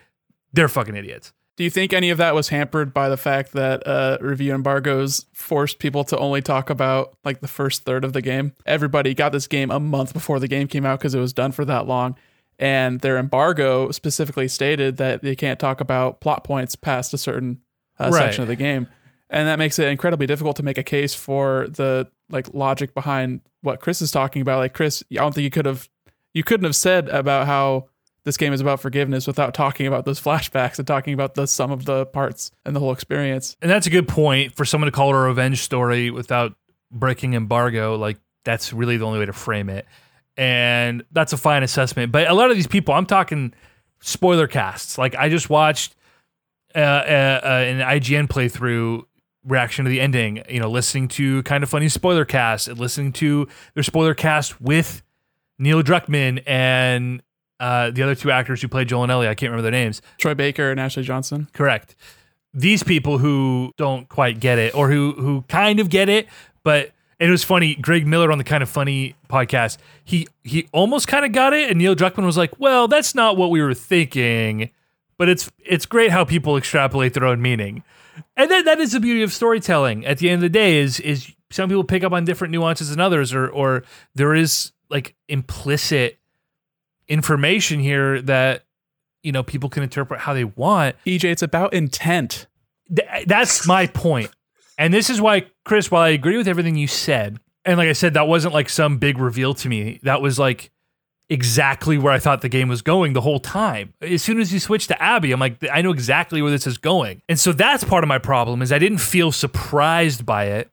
Again, my whole issue, and, and this is where where I said ideas don't make good products. Like you have to execute on those ideas. So yes, I love the idea that you flash to that final scene that we're about to see where she decides she chooses to forgive Joel. And and that being the catalyst for her to decide this revenge doesn't matter, right? It's it's a beautiful idea. But there wasn't enough there to to I guess thread that needle uh, in a meaningful way. And so for those who see that and appreciate it as a concept, that's great and I'm glad you enjoyed it. Um for me it felt flat it, it, it, didn't hit the way they wanted it to hit. I think there are things they could have done differently, like I already alluded to, that would have told the same story, the same concept, but done it in a way that was not only honoring, you know, the characters that they had already established, but also like know your audience. You know what I mean? What do you no? What do you what do you mean by that? By know your audience? I want I want to I want to hear more about what you mean by that. If you're a Star Wars fan and they make a Star Wars oh, movie, oh god, no, Don't do this to us. Like no, you- it's, it's it's listen. This is a necessary comparison to draw because Star Wars is universal. if the comparison you're drawing is that the worst thing about Star Wars is Star Wars fans, then I'm willing to accept you, your that is analogy. that is true. That is true. Like if if you were to make a, a Star Wars sequel trilogy, and I don't mean a, a Rogue One, but if you were to make the next Star Wars trilogy a direct answer to Return of the Jedi, and like you didn't have spaceships and lightsabers, know your fucking audience, man. People want Star Wars, so for them to come in and say, "Oh, we're going to kill Joel," and then we're going to set up a revenge plot, and we're not going to execute, and we're not going to give the main character, the one person, the one person, and Chris, you're pulling your hair out right now, the one person that is left that we give a shit about you are not going to give her proper motivation or character development. Her journey the whole way, she has no development until a final cutscene that you're supposed to extrapolate all the way back 30 hours earlier in the game and like connect the dots. Like, I disagree with that in execution. I don't care how good of an idea it is. In execution, it completely falls flat and it is not enough to justify the things that they decided to do with this game. And you can say, oh, storytellers, it's their prerogative and it's their story to tell. It's like, this is a video game. They want to sell 20 million copies to people who are invested in these stories. Know your audience. Killing the characters that we love for really, I don't think uh, is a significant reason at the end of the day. Like, I don't think that diminishes any of your point, Chris. You're freaking out right now. I don't think that diminishes your point. Personally, uh, from the outside looking in, Chris, I'll let you hop in after I say this, but I can't imagine a sequel to The Last of Us without Joel getting killed. And I can't imagine a better person to kill Joel than a way that would be symmetrical to how that would affect Ellie. I don't disagree with that. And, and and I guess my my main thing, my my initial thought when I said, "Oh, a kidnapping would have been a better way to set up a revenge plot," That's so soft. that was my first take, but it later that changed because we got more of their relationship through flashbacks, and so I started to appreciate what they were building. Like again, exactly to Chris's point, that was obvious to me the whole time. I don't think again it wasn't this re- revelatory experience. Like, oh my god, it wasn't you know, spoiler alert for Book of Eli, it wasn't getting to the end and finding out that he's fucking blind. you know what I mean? That changes the context of the whole game. It was obvious to me the whole time, and I, and I appreciated the idea. I just by the end I was like, this is why I said when we get through Abby's second arc or Abby's arc, the second act of the the game, by the end of that you're like, that was a great redemption arc, and I care a lot about what she was doing at the end, fighting the Seraphites and and saving Lev, and you know, I'm like, damn, and that's why I wish that third act would have been a deeper dive into Ellie coming to terms with the things the player just came to terms with.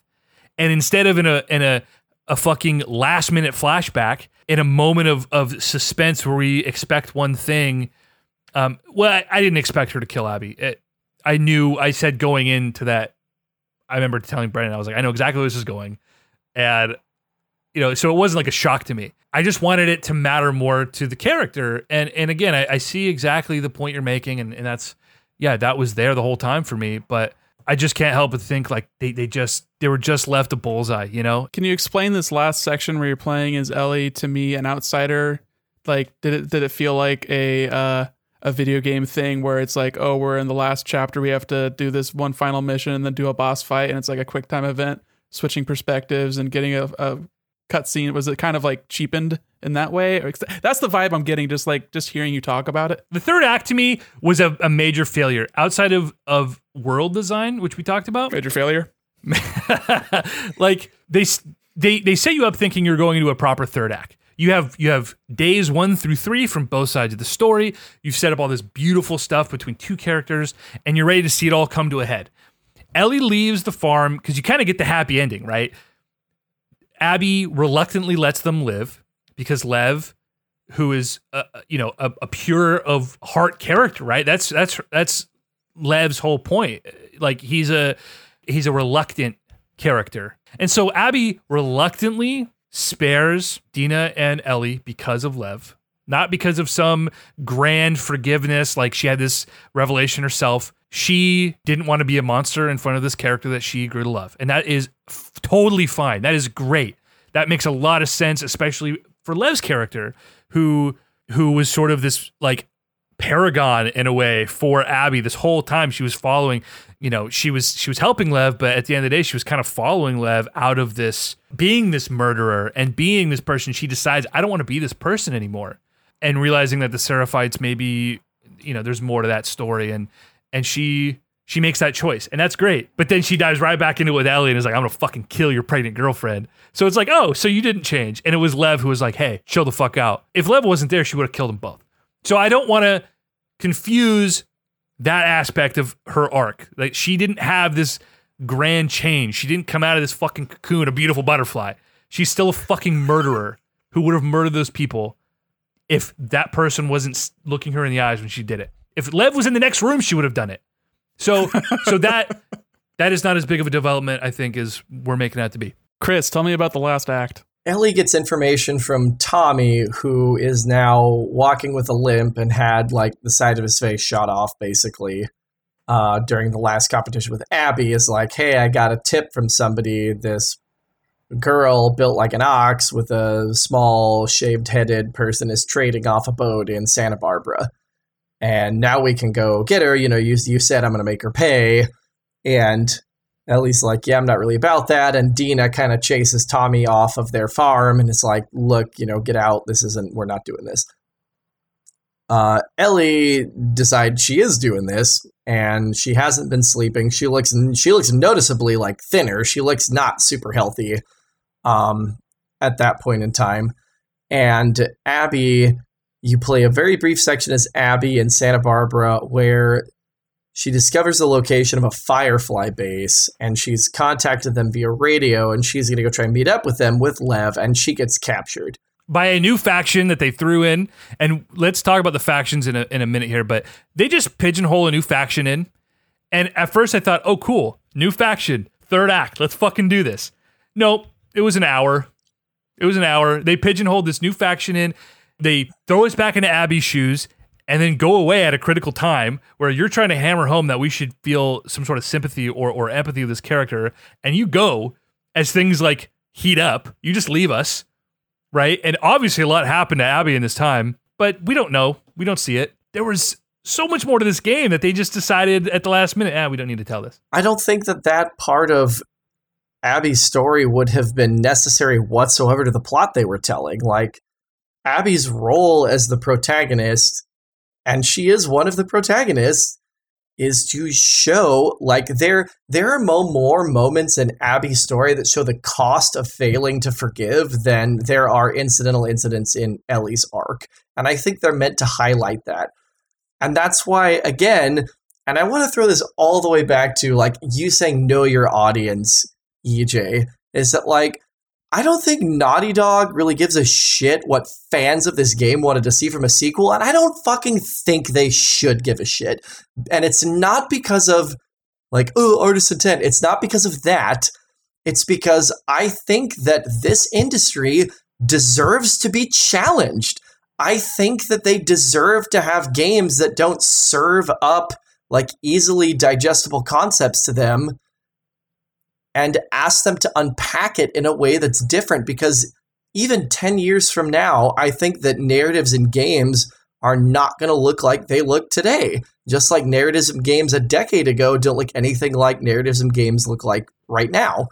And I, I, I think that that matters. I totally agree with you, dude. Like 100%. I don't, I said it earlier, I don't think these games or these stories should be told by committee and, and Nick said, "Oh, they, they already are. You've got producers and stockholders and all these people you have to make happy by making a, an appealing product." But I want Neil Druckmann to go in with his team and tell an honest story that they want to tell. Like I do want that. But but, but I go back to my other comparison where it's like y- you're making a certain type of game, you're telling a certain type of story. At the end of the day, if you don't want to adhere to the rules that you built or the characters that you created, um, or you want to go so far off the reservation that you're gonna like alienate half your fan base, that's your choice. And that's totally fine. And listen, I'm not the person they alienated. There are hundreds of thousands of people who are mad about this game, who who some who played it and some who didn't. but I'm not that person. I'm a person who thinks that this was a bold take on uh, and an interesting set of answers to a question that the last game set up, like I said. And I just think that recognizing that it's either interesting or different or challenging or compelling for some big lofty reason is not enough to make this a 10 out of 10. My thing is that I really appreciate that they tried to do that, but that they got so wrapped up in thinking that this is like they're smarter than they are and that these big ideas were enough to sell the experience that they dropped the ball in execution and I think that you know that that's that's my issue. Not that they went the direction they did, but that whether this is true or not, that at some point they just again they got high on their own supply. You know, they thought this is we're so smart that they that they failed at certain aspects. This is a seven and a half that could have been a fucking ten. And I wish it was because I did enjoy this so much more than the first game, moment to moment. Yeah, I, I, I just I I, I feel like you you want it to be something that it isn't and I think that this is a problem with the entire the entire community of gamers, but pop culture like collectively has this just awful culture, fucking awful culture of expectation. And I don't think that you are, you're not like a prime example of that by any stretch of the imagination, but I do think you are a victim of expectation in that you wanted the story to play out and you've expressed as much like you wanted the story to play out in different ways that you felt would have more effectively told the story instead of just taking the story exactly as it is and evaluating it, evaluating it on its own merits.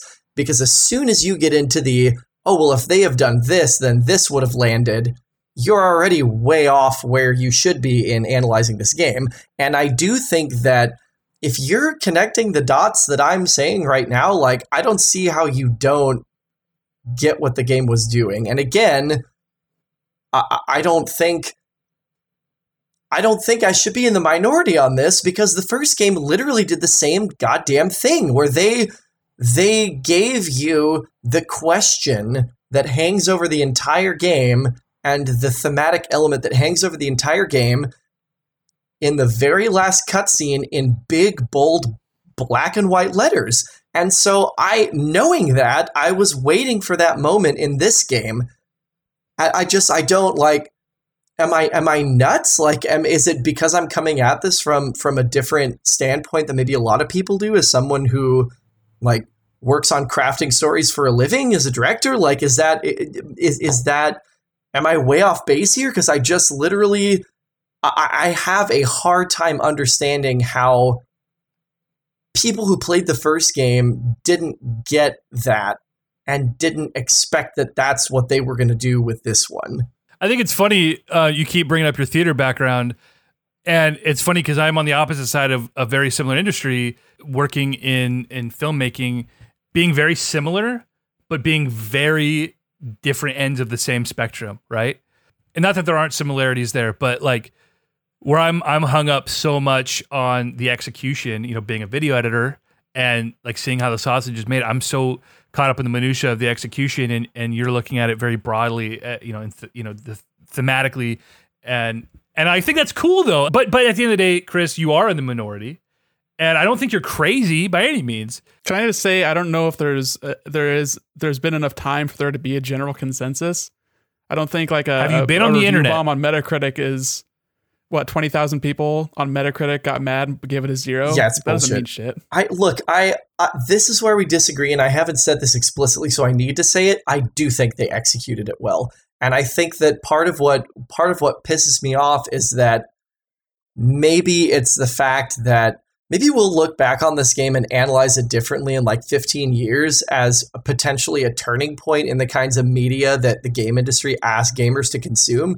But this almost felt this felt like it's so interesting you started with like a Breaking Bad El Camino reference because this almost felt like Breaking Bad where you're like these people suck but they have developed and sometimes it takes until the last moment which it kind of did in Breaking Bad take until the final episode for Walter to just acknowledge what has been true for 5 seasons which is that he loved what he was doing and that he needs to be okay with that. But the execution of this game specifically, the, the, the themes of this, and again, this literally only in the time it took for the credits to roll, which is maybe like five minutes, for me to come up with all of these pieces of evidence in which they were almost aggressively beating us over the head with this idea of both honoring what the dead would have wanted, not what you want for the dead, and of forgiveness. And I have a list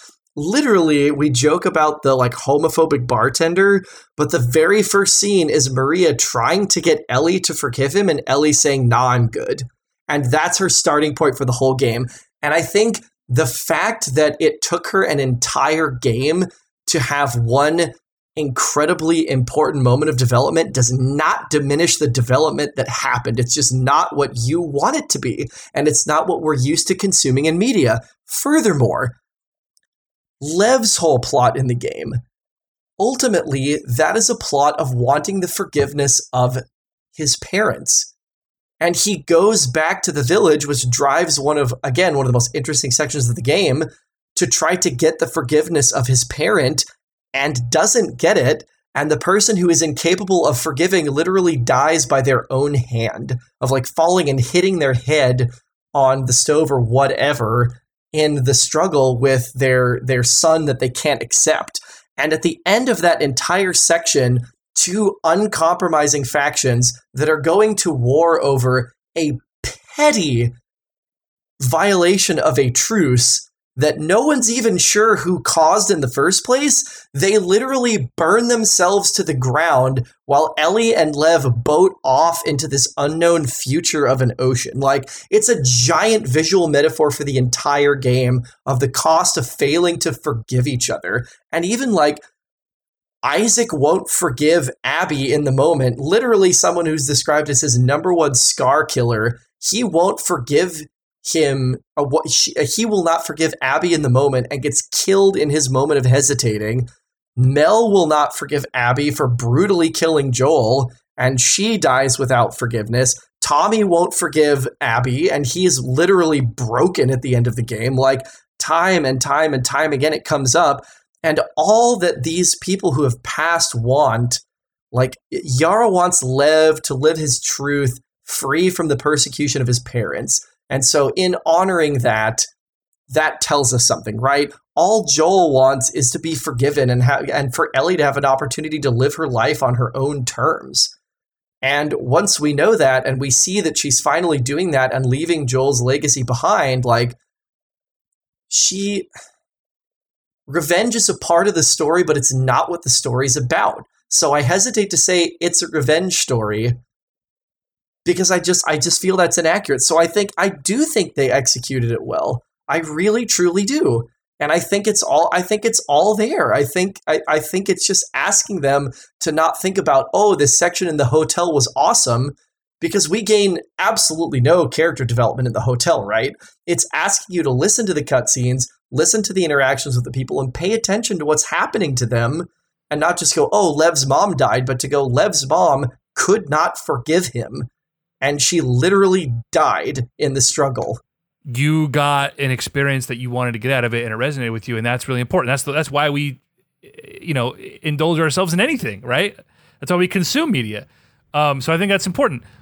But i would argue that if you did a three hour podcast to make your case about why they did it right they probably didn't do it right. I could do this in a 15 minute youtube video tops. I do. I, I honestly, you should do that because I think there are people out there who would benefit from this perspective. So you should absolutely, you should do that because I'm not trying to diminish. Like I feel like we we took the same journey and came to the same conclusion um, about the interpretation of the story. For the most part, we just feel differently about if they pulled it off or not. Because I appreciate those same things that you're saying, and that's with any any sort of media. You know, you should hear Nick and I fucking argue about Marvel movies. You want to get me triggered, get Nick started on almost anything I like, really really anything that I enjoy. Let's just get Nick's opinion on it. And well, it's it's a well regarded fact that you just have bad taste, DJ. This I'm is sorry. true. This is true. Um, I just take it. I just take it like a yeah. champ. He lost his taste way before coronavirus made it trendy. Oh, oh. god. oh. That's a well, cold open.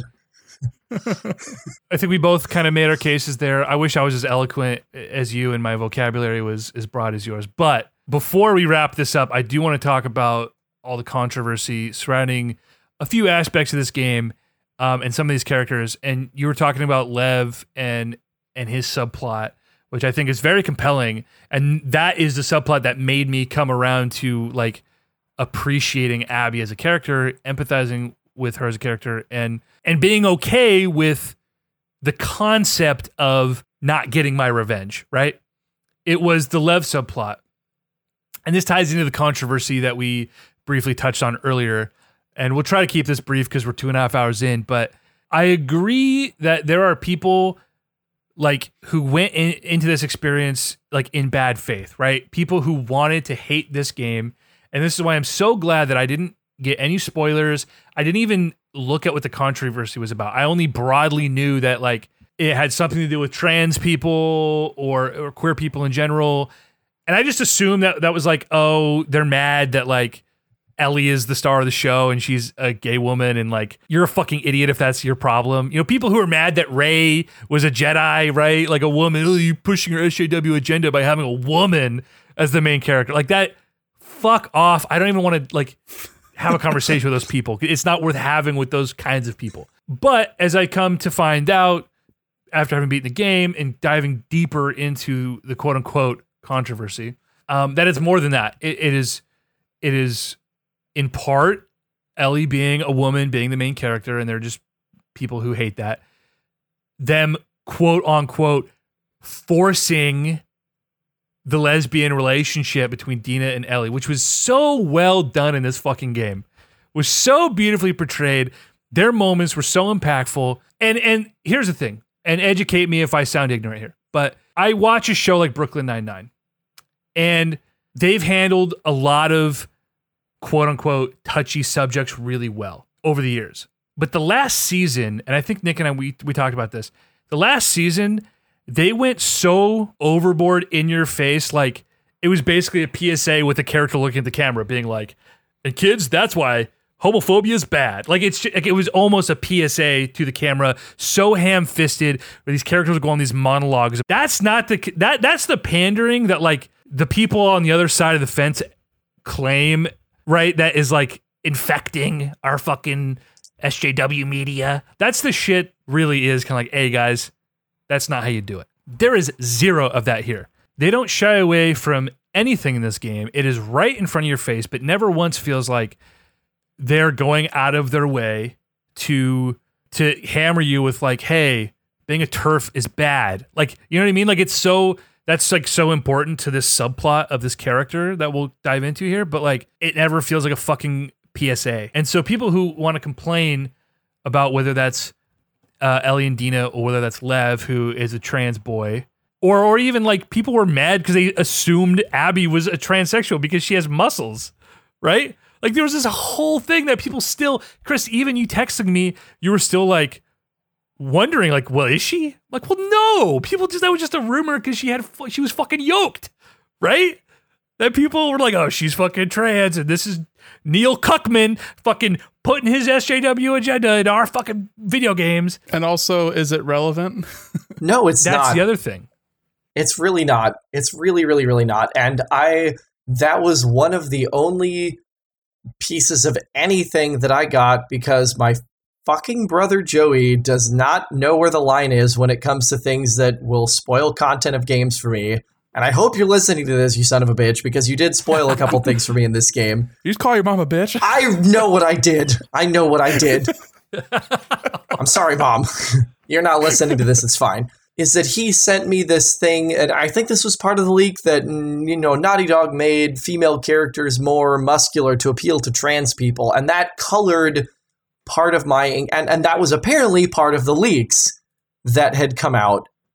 Maybe I'm well, wrong. I'm not Nick. sure. Uh, I think yeah, a little bit. Of the, that was like some conjecture was that Abby was trans, but also there was a a lot of like gifs going around of the comparison between the trailer of um the scene where she's being strung up. That was the first look at uh, Last of Us Part Two, where she's being hanged, and then Mhm. like a hammer's taken to someone's arm, and there's a screwdriver stabbing. But they take like a still shot of the final game and that version of it, and like she's got more muscles in the final version. They're like trying to make a point about that, like that was trying to say something, But which they- I don't understand. They carried it in the Is the story. They really carried it in the story that her entire purpose of existence in joining up with the WLF was to get as capable as possible to go fucking kill Joel. And so for her, that meant being physically capable as well as being like trained in how to use weapons and munitions and, and survival and things like that, which is reflected in her skill tree, interestingly. This just goes to show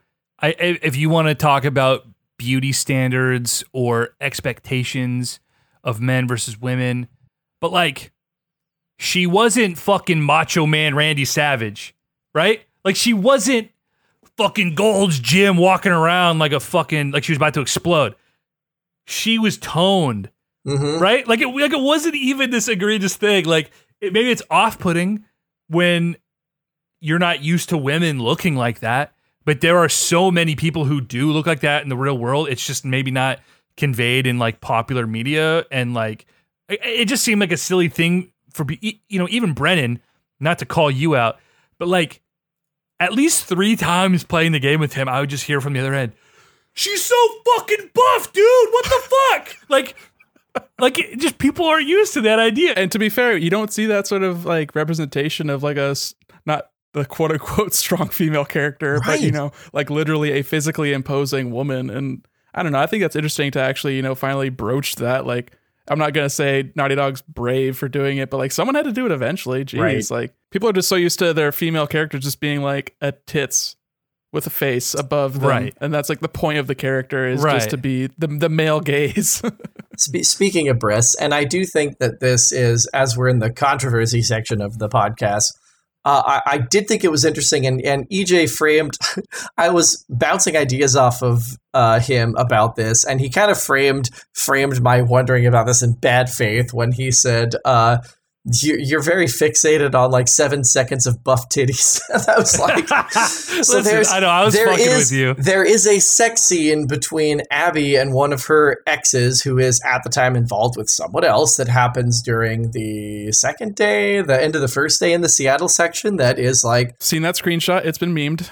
There's so many aspects of the story that we have glossed over, but that's okay. yeah, it's it's been it's been memed to oblivion, and I'm now painfully aware of that because of Joey. Thanks, Joey. There's your second shout out. Um, and I was really like taken aback that I shouldn't say taken aback. It took me out for a second to go. They went like way out of their way through the entire game of never like sexualizing Ellie, and then to and then to like really at the end of the literally like the first section of Abby's gameplay to be like she's gonna be fucking someone and her shirt's gonna be off. We're gonna see her breasts. Like it was a really like jarring moment for me in terms of the vocabulary they'd already established for like nudity and intimacy. And I think EJ made made the case successfully to me that Ellie's instances were more about like the trauma she'd endured when she's getting her wounds treated, or the end of a sexual encounter with Dina that's ultimately more about intimacy and love, as opposed to Abby and Owen's sex scene, which is about immediate sexual need and how the vocabulary would necessarily be different for those two things. But I recognize that that's something that might off put people in terms of like, well, what are you saying about like some women's bodies as opposed to others? Like, are some to be held more sacred? Do we not care about her breasts because she's more masculine and we assume it's XYZ? That's just a, a side effect of just women's bodies in general being portrayed as a thing to look at. And there has to be like a reason behind it. Like, if you see a naked dude in a video game or a movie or a TV show, it's not usually to show like a sexiness to it. It's like either vulnerability or power. And like that's the the spectrum that you're looking at it on whereas it's just per- pertain to like the male gaze and that's like obviously like a super liberal kind of perspective, but like I totally understand it because it's so true. And I was to ask like how they broach cuz I'd seen like uh screenshots and stuff of uh, Ellie and Dina being intimate and that being like a, a, a point of this game. Like Ellie is of age, and clearly in the first game she was not. So she, there was nothing sexual in the first game at all.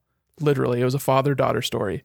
So I was gonna ask, like, how was that weird to see this character go from being a child for 30 hours into being like this adult woman that is sexual and it has like these intimate like loving relationships that you have to sort of contend with Not for me. Yeah, I don't think it was strange. I do think that influenced the decisions they made about what nudity they did and didn't show. I think the way I framed it That in our text sense. conversation the other day, Chris, is one way to interpret it. But at the end of the day, I think it was just the Arya Stark thing, where it was like, Yeah. oh, we spent five seasons with this minor, like we don't like. And I know they did have the sex Oh, scene yeah. later on, that was bad but like it was, yeah, but it really wasn't, you know, nearly as gratuitous as anything we had seen throughout that whole series. So I think it really just came down to that. I don't think it was weird. A because they do a good job of selling that this is a, a grown woman now. I was just thinking more from the the standpoint where the first game Joel is your surrogate. You are playing as Joel. Therefore, your relationship to Ellie is that of a father to a daughter. And how weird is it to be now playing not just playing Ellie, but also viewing Ellie as a adult and having those things like I'm not going to go down to the tropes of like the the man holding a shotgun being like trying to intimidate to bring my daughter home by 10 or else you know Yeah. or like a freaking uh what's his butt like that weird guy who's trying to who kept taking his daughter to the doctor to test her virginity and stuff like that's weird that's that's bad Yeah, but i didn't want to like go down that Yeah. path Absolutely. Seven years is a long time. I mean, i thought it was five no, I mean like we've aged from the games, We've yeah. aged seven years between these games. Right. And so I think having that amount of distance, it's it's crazy to me actually to say that out loud because it doesn't feel like that game came out that long ago because it had such a big impact on me in terms of the narrative and the way they told it. But seven years is a long time. And I think it's easy for us to be accepting that she's older now because we are so much older now. That if this game had come out in 2015, I might maybe I would have felt a little differently of going like, whoa, hang on, like you were very much a minor and very much did not want to. I, I, I just it yeah, it, it might it might have been different. that, that was just something that was just something that i was like wondering about if they would have uh, stuck that landing just because i know especially for like long running tv shows it's hard to have a character grow up because you're so used to them being a static character and like even cartoons like cartoons have been doing that forever like bart simpson is an eight year old boy for 30 years you know Yeah, I think EJ, to your point, a 19 year old in a post apocalypse in which they've been forced to grow up in a hurry, like there is something to that. Other than putting on some weight and getting a job, like I was virtually the same person from 15 to 19. Yeah, I think that's more that's more of a condemnation of your uh Maybe. your Maybe. trajectory. This is rapidly Maybe. going a direction I don't want to know any more about. Um, I Well, I think the first game even had a trouble with this portraying age in the first place. Like, how old is Joel supposed to be? That dude is thirty, and there's a twenty year gap between the the the uh, prologue and him actually like meeting Ellie and like going on that journey. The buffest fifty year old man ever. Like, what the? Oh, bro. You don't, uh, yeah, I was going to say, I feel like I know plenty of 50 year old, 55 year old dudes who are in as good a shape and look Yeah. like Joel. Like, it's not me. It won't be me at 50. it's not my old man at 50, but I don't, uh, people who are complaining about that, I'm like, dude, It's not he looks like a was just like, 55 year old man. Yeah, I one one piece of the other sort of cultural controversy touch points that I think we we will be remiss in not talking about, and I think this could be a brief conversation, is Lev's arc, um, which some some context. So Abby in her first day is saved from the scene which we have seen before that she's going to get like hung and disemboweled by the Seraphites, and is saved by these two young Seraphites who are apparently not part of the group anymore. We should note we haven't talked about these factions at all. WLF is like another militarized, like insurgent group who fought the government basically, just like the Fireflies, and broke off and created their own sort of world.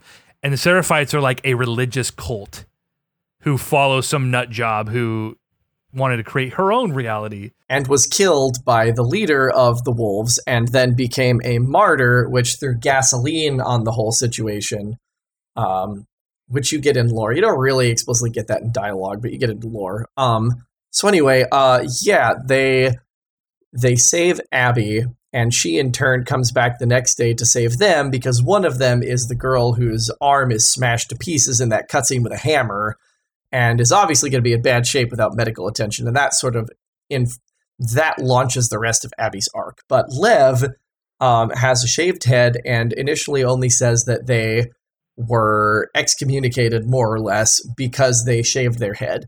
And later, there is a scene in which uh, other Seraphites see you traveling with Lev for the first time, and they refer to Lev as as Lily. And then we later have it like trickled out through Lev's sister, uh, and from Lev later that they were born biologically female, realized that they were, were male, and wanted to transition, and were going to be forced to be a wife to one of the elders of the Seraphites as their role in the village, and shaved their head as an act of rebellion and to affirm that they identified as the male gender.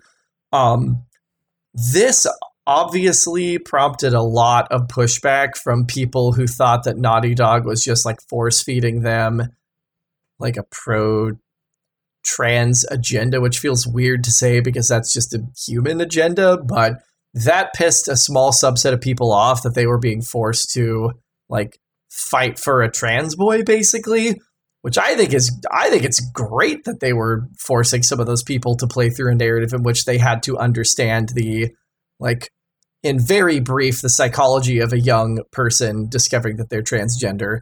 What I did not expect is that there is a lot of pushback from people in the transgender community about using a dead name at all in the course of the game. And that even though they use, even though the people who were using Lev's dead name were villains, they felt like that was inherently more uh, exploitive of the trans community than it was beneficial. And again, this is like a small subset. They're saying like we get okay, so only the bad guys used it, but you're still taking advantage of like that trauma to tell the story.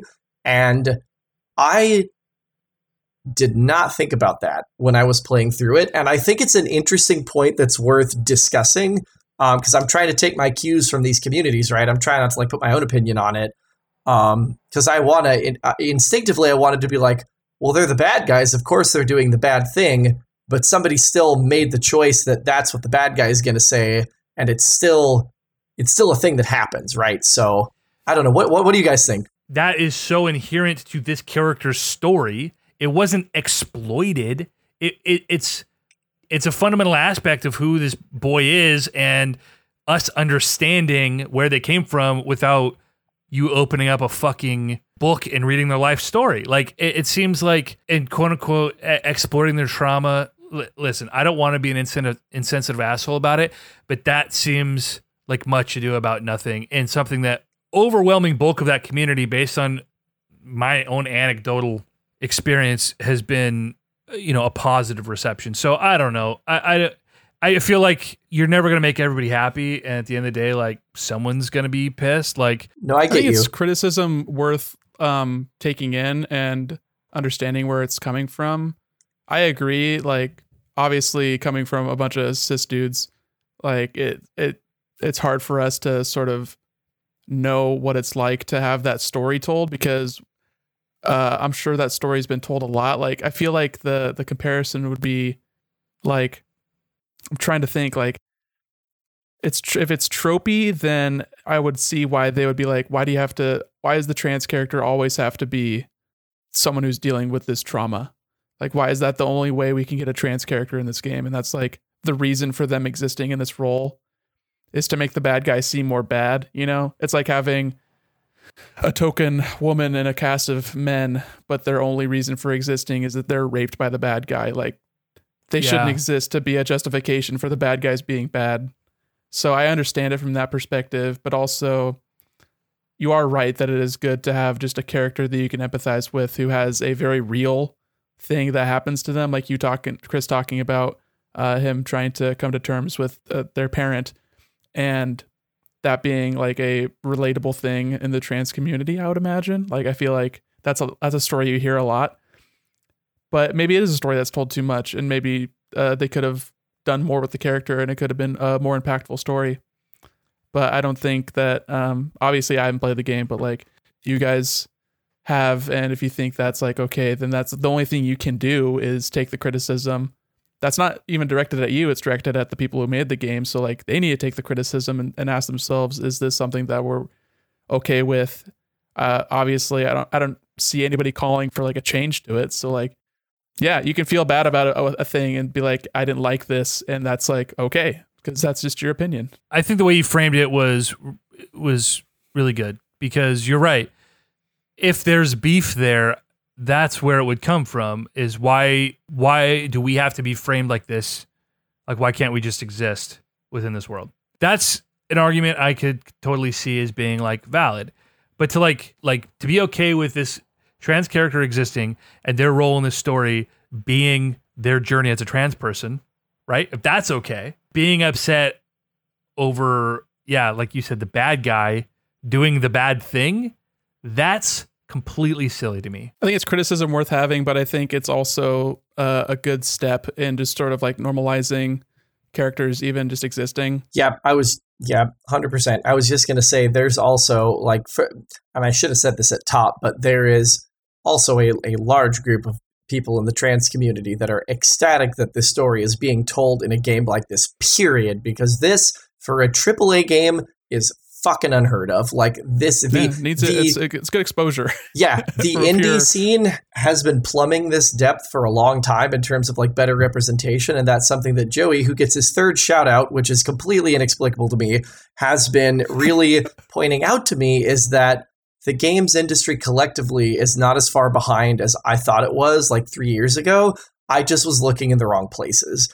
And I think that for big ticket games, it matters to see more stuff like this. And I think that this will be another flashpoint to look back on in terms of representation in games. That on the one hand, you had a lead character who is a lesbian, whose story in the game was not defined by and encompassed entirely by the fact that she's queer. It's just a thing that is true about her, and the story is something else entirely.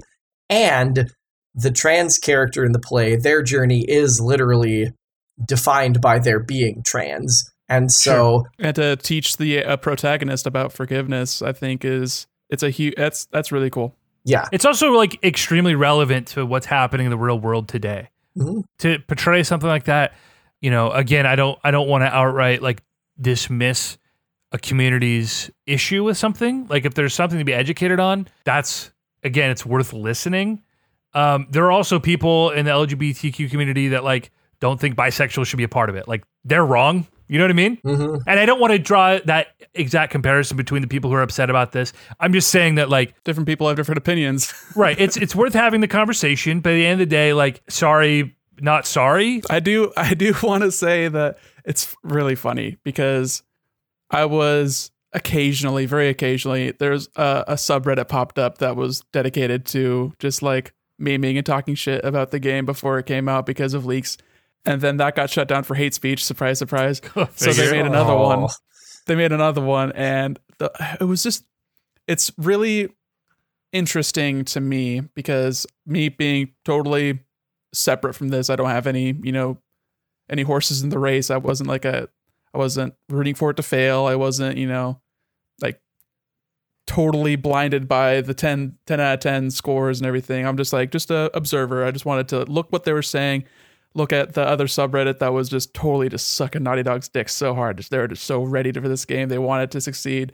They hung their, they wanted it to succeed because that would make them succeed. You know, like it, it was very sad and very funny looking at both of these groups that were either crazy hateful or crazy just like they're ready for they're ready for it to win because that would make them winners too. But something that I saw in the the other subreddit, the more angry one, that was generally funnier because they're like making better memes, and the other one was just like, man, really, really excited for the story. But something I saw frequently was people being sort of upset that there was a faction in the Seraphites that were, you know, pretty obviously a, a Christian sort of uh, fill in. That their their main story point, their main plot point was being transphobic. And like I get that to an extent, but like how many Christians do you know that aren't transphobic? Say, have you So read a fucking Bible? but I just wanted to I wanted to say that because I wanted to relate it to like people like to project out and look at others as having like a victim complex Sure. uh, in a way to like belittle others. And I think in some cases it's valid, and I think that's like a valid case. I don't want to like make a straw man because like obviously you can you can say anyone's a bad guy and there's a bad guy, but A religious faction being portrayed as inherently bigoted is the same thing as like portraying the Nazis as big. you can't have religion without some level of bigotry. It's just the way it is. It is the way it's built. Period. in this country especially. Being religious is a choice. And so I guess that you you want to complain that oh these Christians were portrayed a certain way, poor me. Like, well, that's a choice. Being a gay person isn't. Yeah. Or being a 12-year-old trans person, you know, not a lot of people wake up wish wishing they could be some fucking marginalized individual. It's it's a totally silly thing to me. Like, yeah, your religious group was portrayed as a bunch of bigot assholes. Like, sorry, that's, That's kind of the way it is. You may not agree with that assessment as a religious person. And this is a conversation I have with my own mom all the time. You might not actively hate anybody, but the things you do and the things you say, the people you vote for, and the and the Bible you believe in say otherwise. Yeah.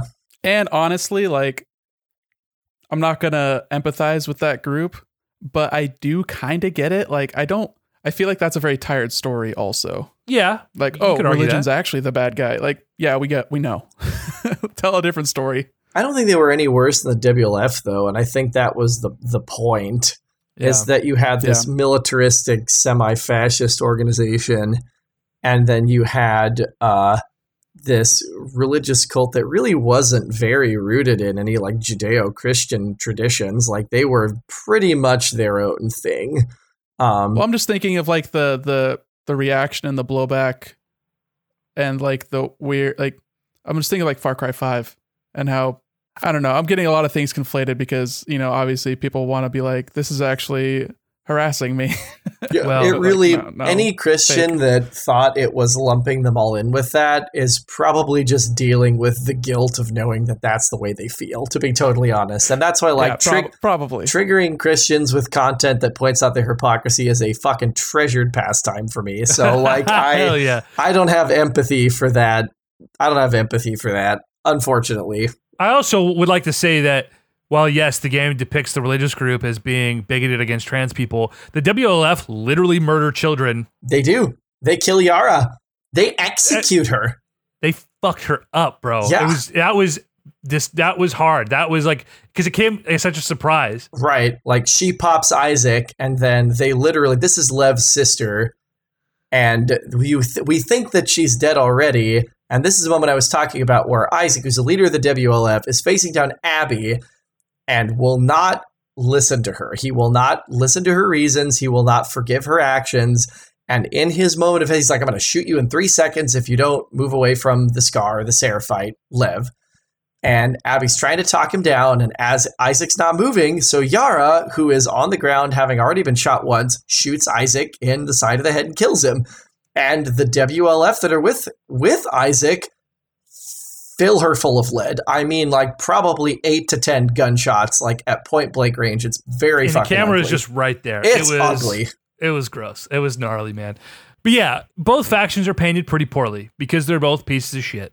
You know what I mean? Like they're both not great. if you're part of a group that is regarded as a faction, yeah. if you call yourself a front, you might be a bad guy. dude eh, you know what i found interesting? Like when they set up the rattlers that third faction and i was really hoping for like a proper third act to this game.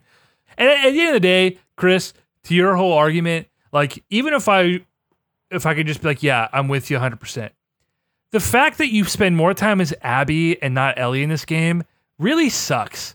And the fact that you you come back to play as ellie for an hour after spending the majority of the game as somebody else like that really just you know when i say know your audience it was like that was really hard to stomach and that's why i thought we were going to get this big third act because like well we spent more time as abby than ellie they're not going to just do that but they just did that I did not spend more time as Abby. And I said this to you in chat too that the fact that they were flinging so many upgrades at me so quickly told me right off the bat I'm not spending as much time with this character. And I really didn't. Like her days were shorter.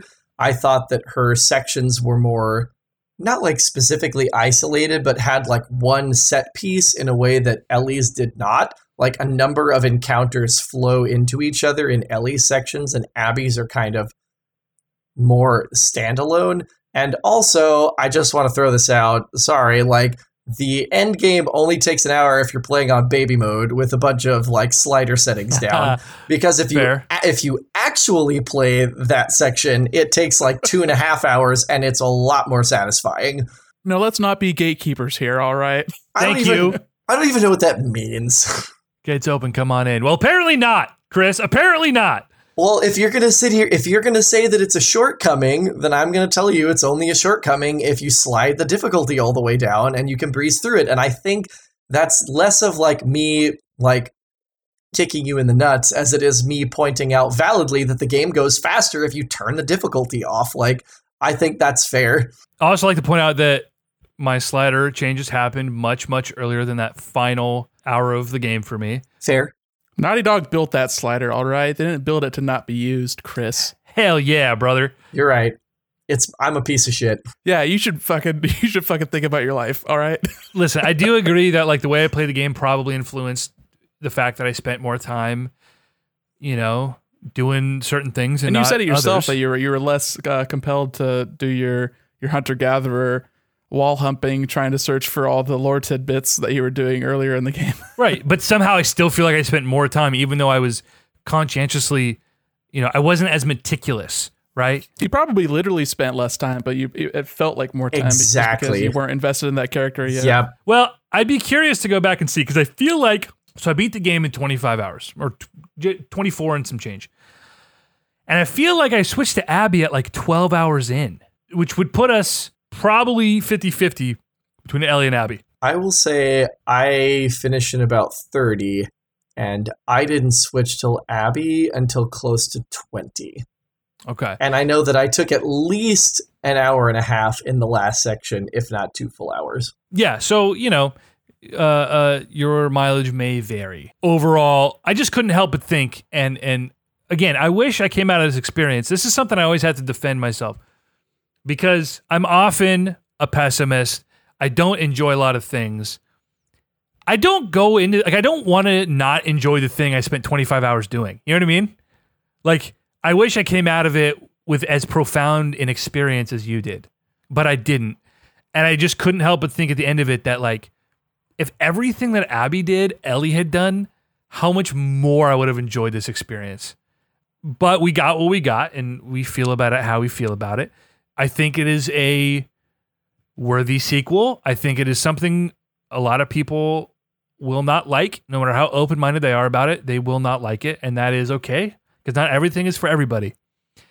I feel that they could have done more. We got what we got. What I hope they don't do is do some hackneyed fucking DLC where they listen to the community and try to like, you know, try maybe retcon something. And I don't think that's something Naughty Dog would do. No. But if like, you know, we talk about this being the fastest selling game, four million copies and whatever. What if they never sell another copy? What if this game just tops out at four, four and a half million copies? It won't, but say it does. What does Sony try to do? Do they try to do some sort of damage control and force them to, to make a DLC that tries to bring in another faction of players who were unhappy with it? Maybe not, but like that possibility exists. I hope they don't. Does Kathleen Kennedy run Sony now? Because uh, Oh. unless Oh. unless that happens, the answer is no. I brought it back round. Yes, I Thank you. did. I appreciate so, you. Yeah, two two parting shots on that. And Nick, you you uttered those cursed words, Last of Us Three. I I don't I don't like how much more open the end of this game is for an additional installment with either of the protagonists or with Lev. Um, I don't like that. I liked that the first game was like, this is it, it's done. And so my question for the whole of this game is was this necessary to finish the story that you started in The Last of Us 1 and did you pull it off in the way that you intended? And and so for me the answer is yes, it was necessary and yes, they did conclude the story in a way that felt true to what both parts were saying together. Um, but I just, I would be very disappointed to see further content.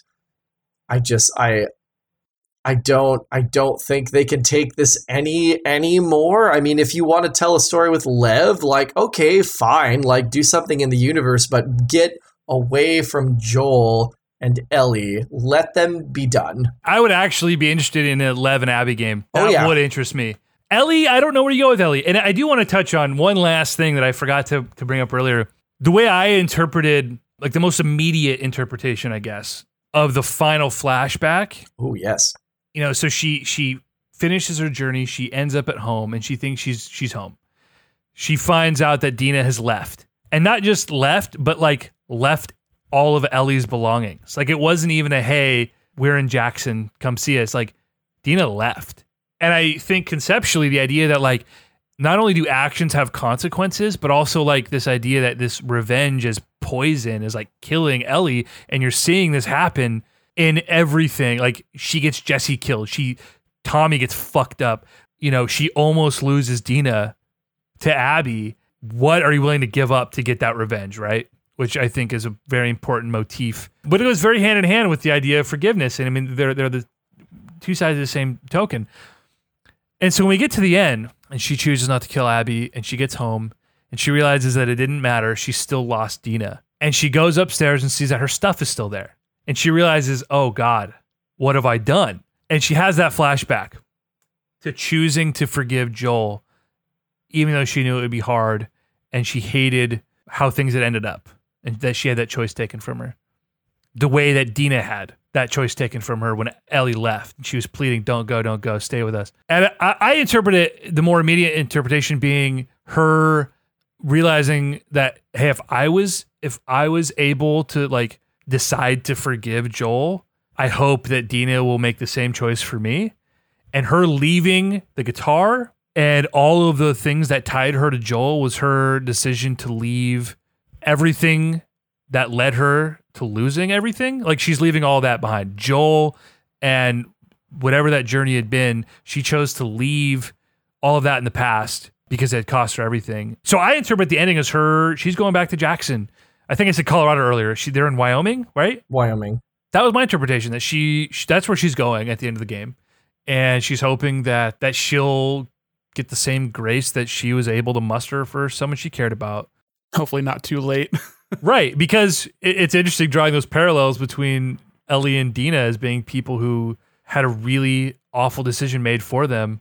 Be, obviously, the most surface level, like immediate thing that I assume they wanted us to pay attention to, right? And obviously, you start threading that needle backwards, and you know it reveals a lot more about the game. But is there more of a story? Yeah, she's probably going to go to Jackson. And if there were Last of Us three, it'd be Ellie going to Jackson, and Dina's got another person and like it would it would start on some fucking heartbreak and end on more and heartbreak. Ellie's gonna murder them. Yeah, right. No, Joel No. comes Um, back as a clicker, and you play yeah, as right. Joel the clicker. I, I'd play that. I'd drop sixty bucks on that. No, um, I, I think that that is the question over the end of the game, EJ, and I almost don't. I, I, I care, but I think it's more important to me that Ellie just gets to choose something for herself now. And so, Sure. whether or not she's going back to Jackson to me was almost less relevant. I would want her to because I think they had a they had a they had a great relationship and I want to see that relationship revisited but I mean Dina makes it pretty clear like this is not a forgivable action if you choose to leave and Ellie's like literally is like well that's your choice to make and leaves anyway so Yeah.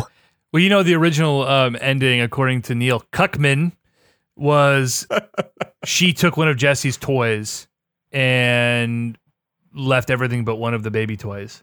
And so it's very on the nose implied that uh, Jesse, is that the baby's name? What's the baby's name? JJ Jesse Jr. JJ. Yeah. Okay. It is Jesse. Yeah.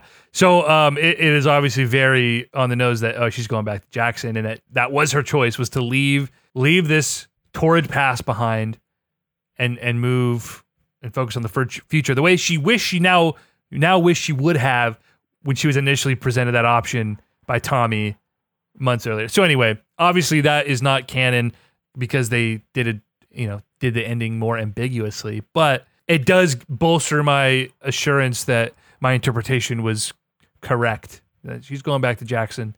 And I hope she finds happiness there, god damn it, because let me tell you, this was some real masochistic shit. is the important question at the end of the game where is Ellie going, or is the important question why is she leaving? Is the important question where is she going or where has she come from? You know? no, it is sorry. it is the latter. Yeah.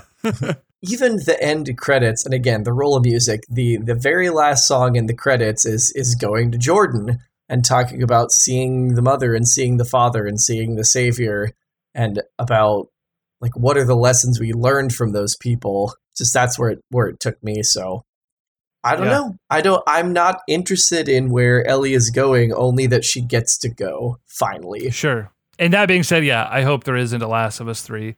Naughty Dog has given us, you know, has given the industry a lot of great content.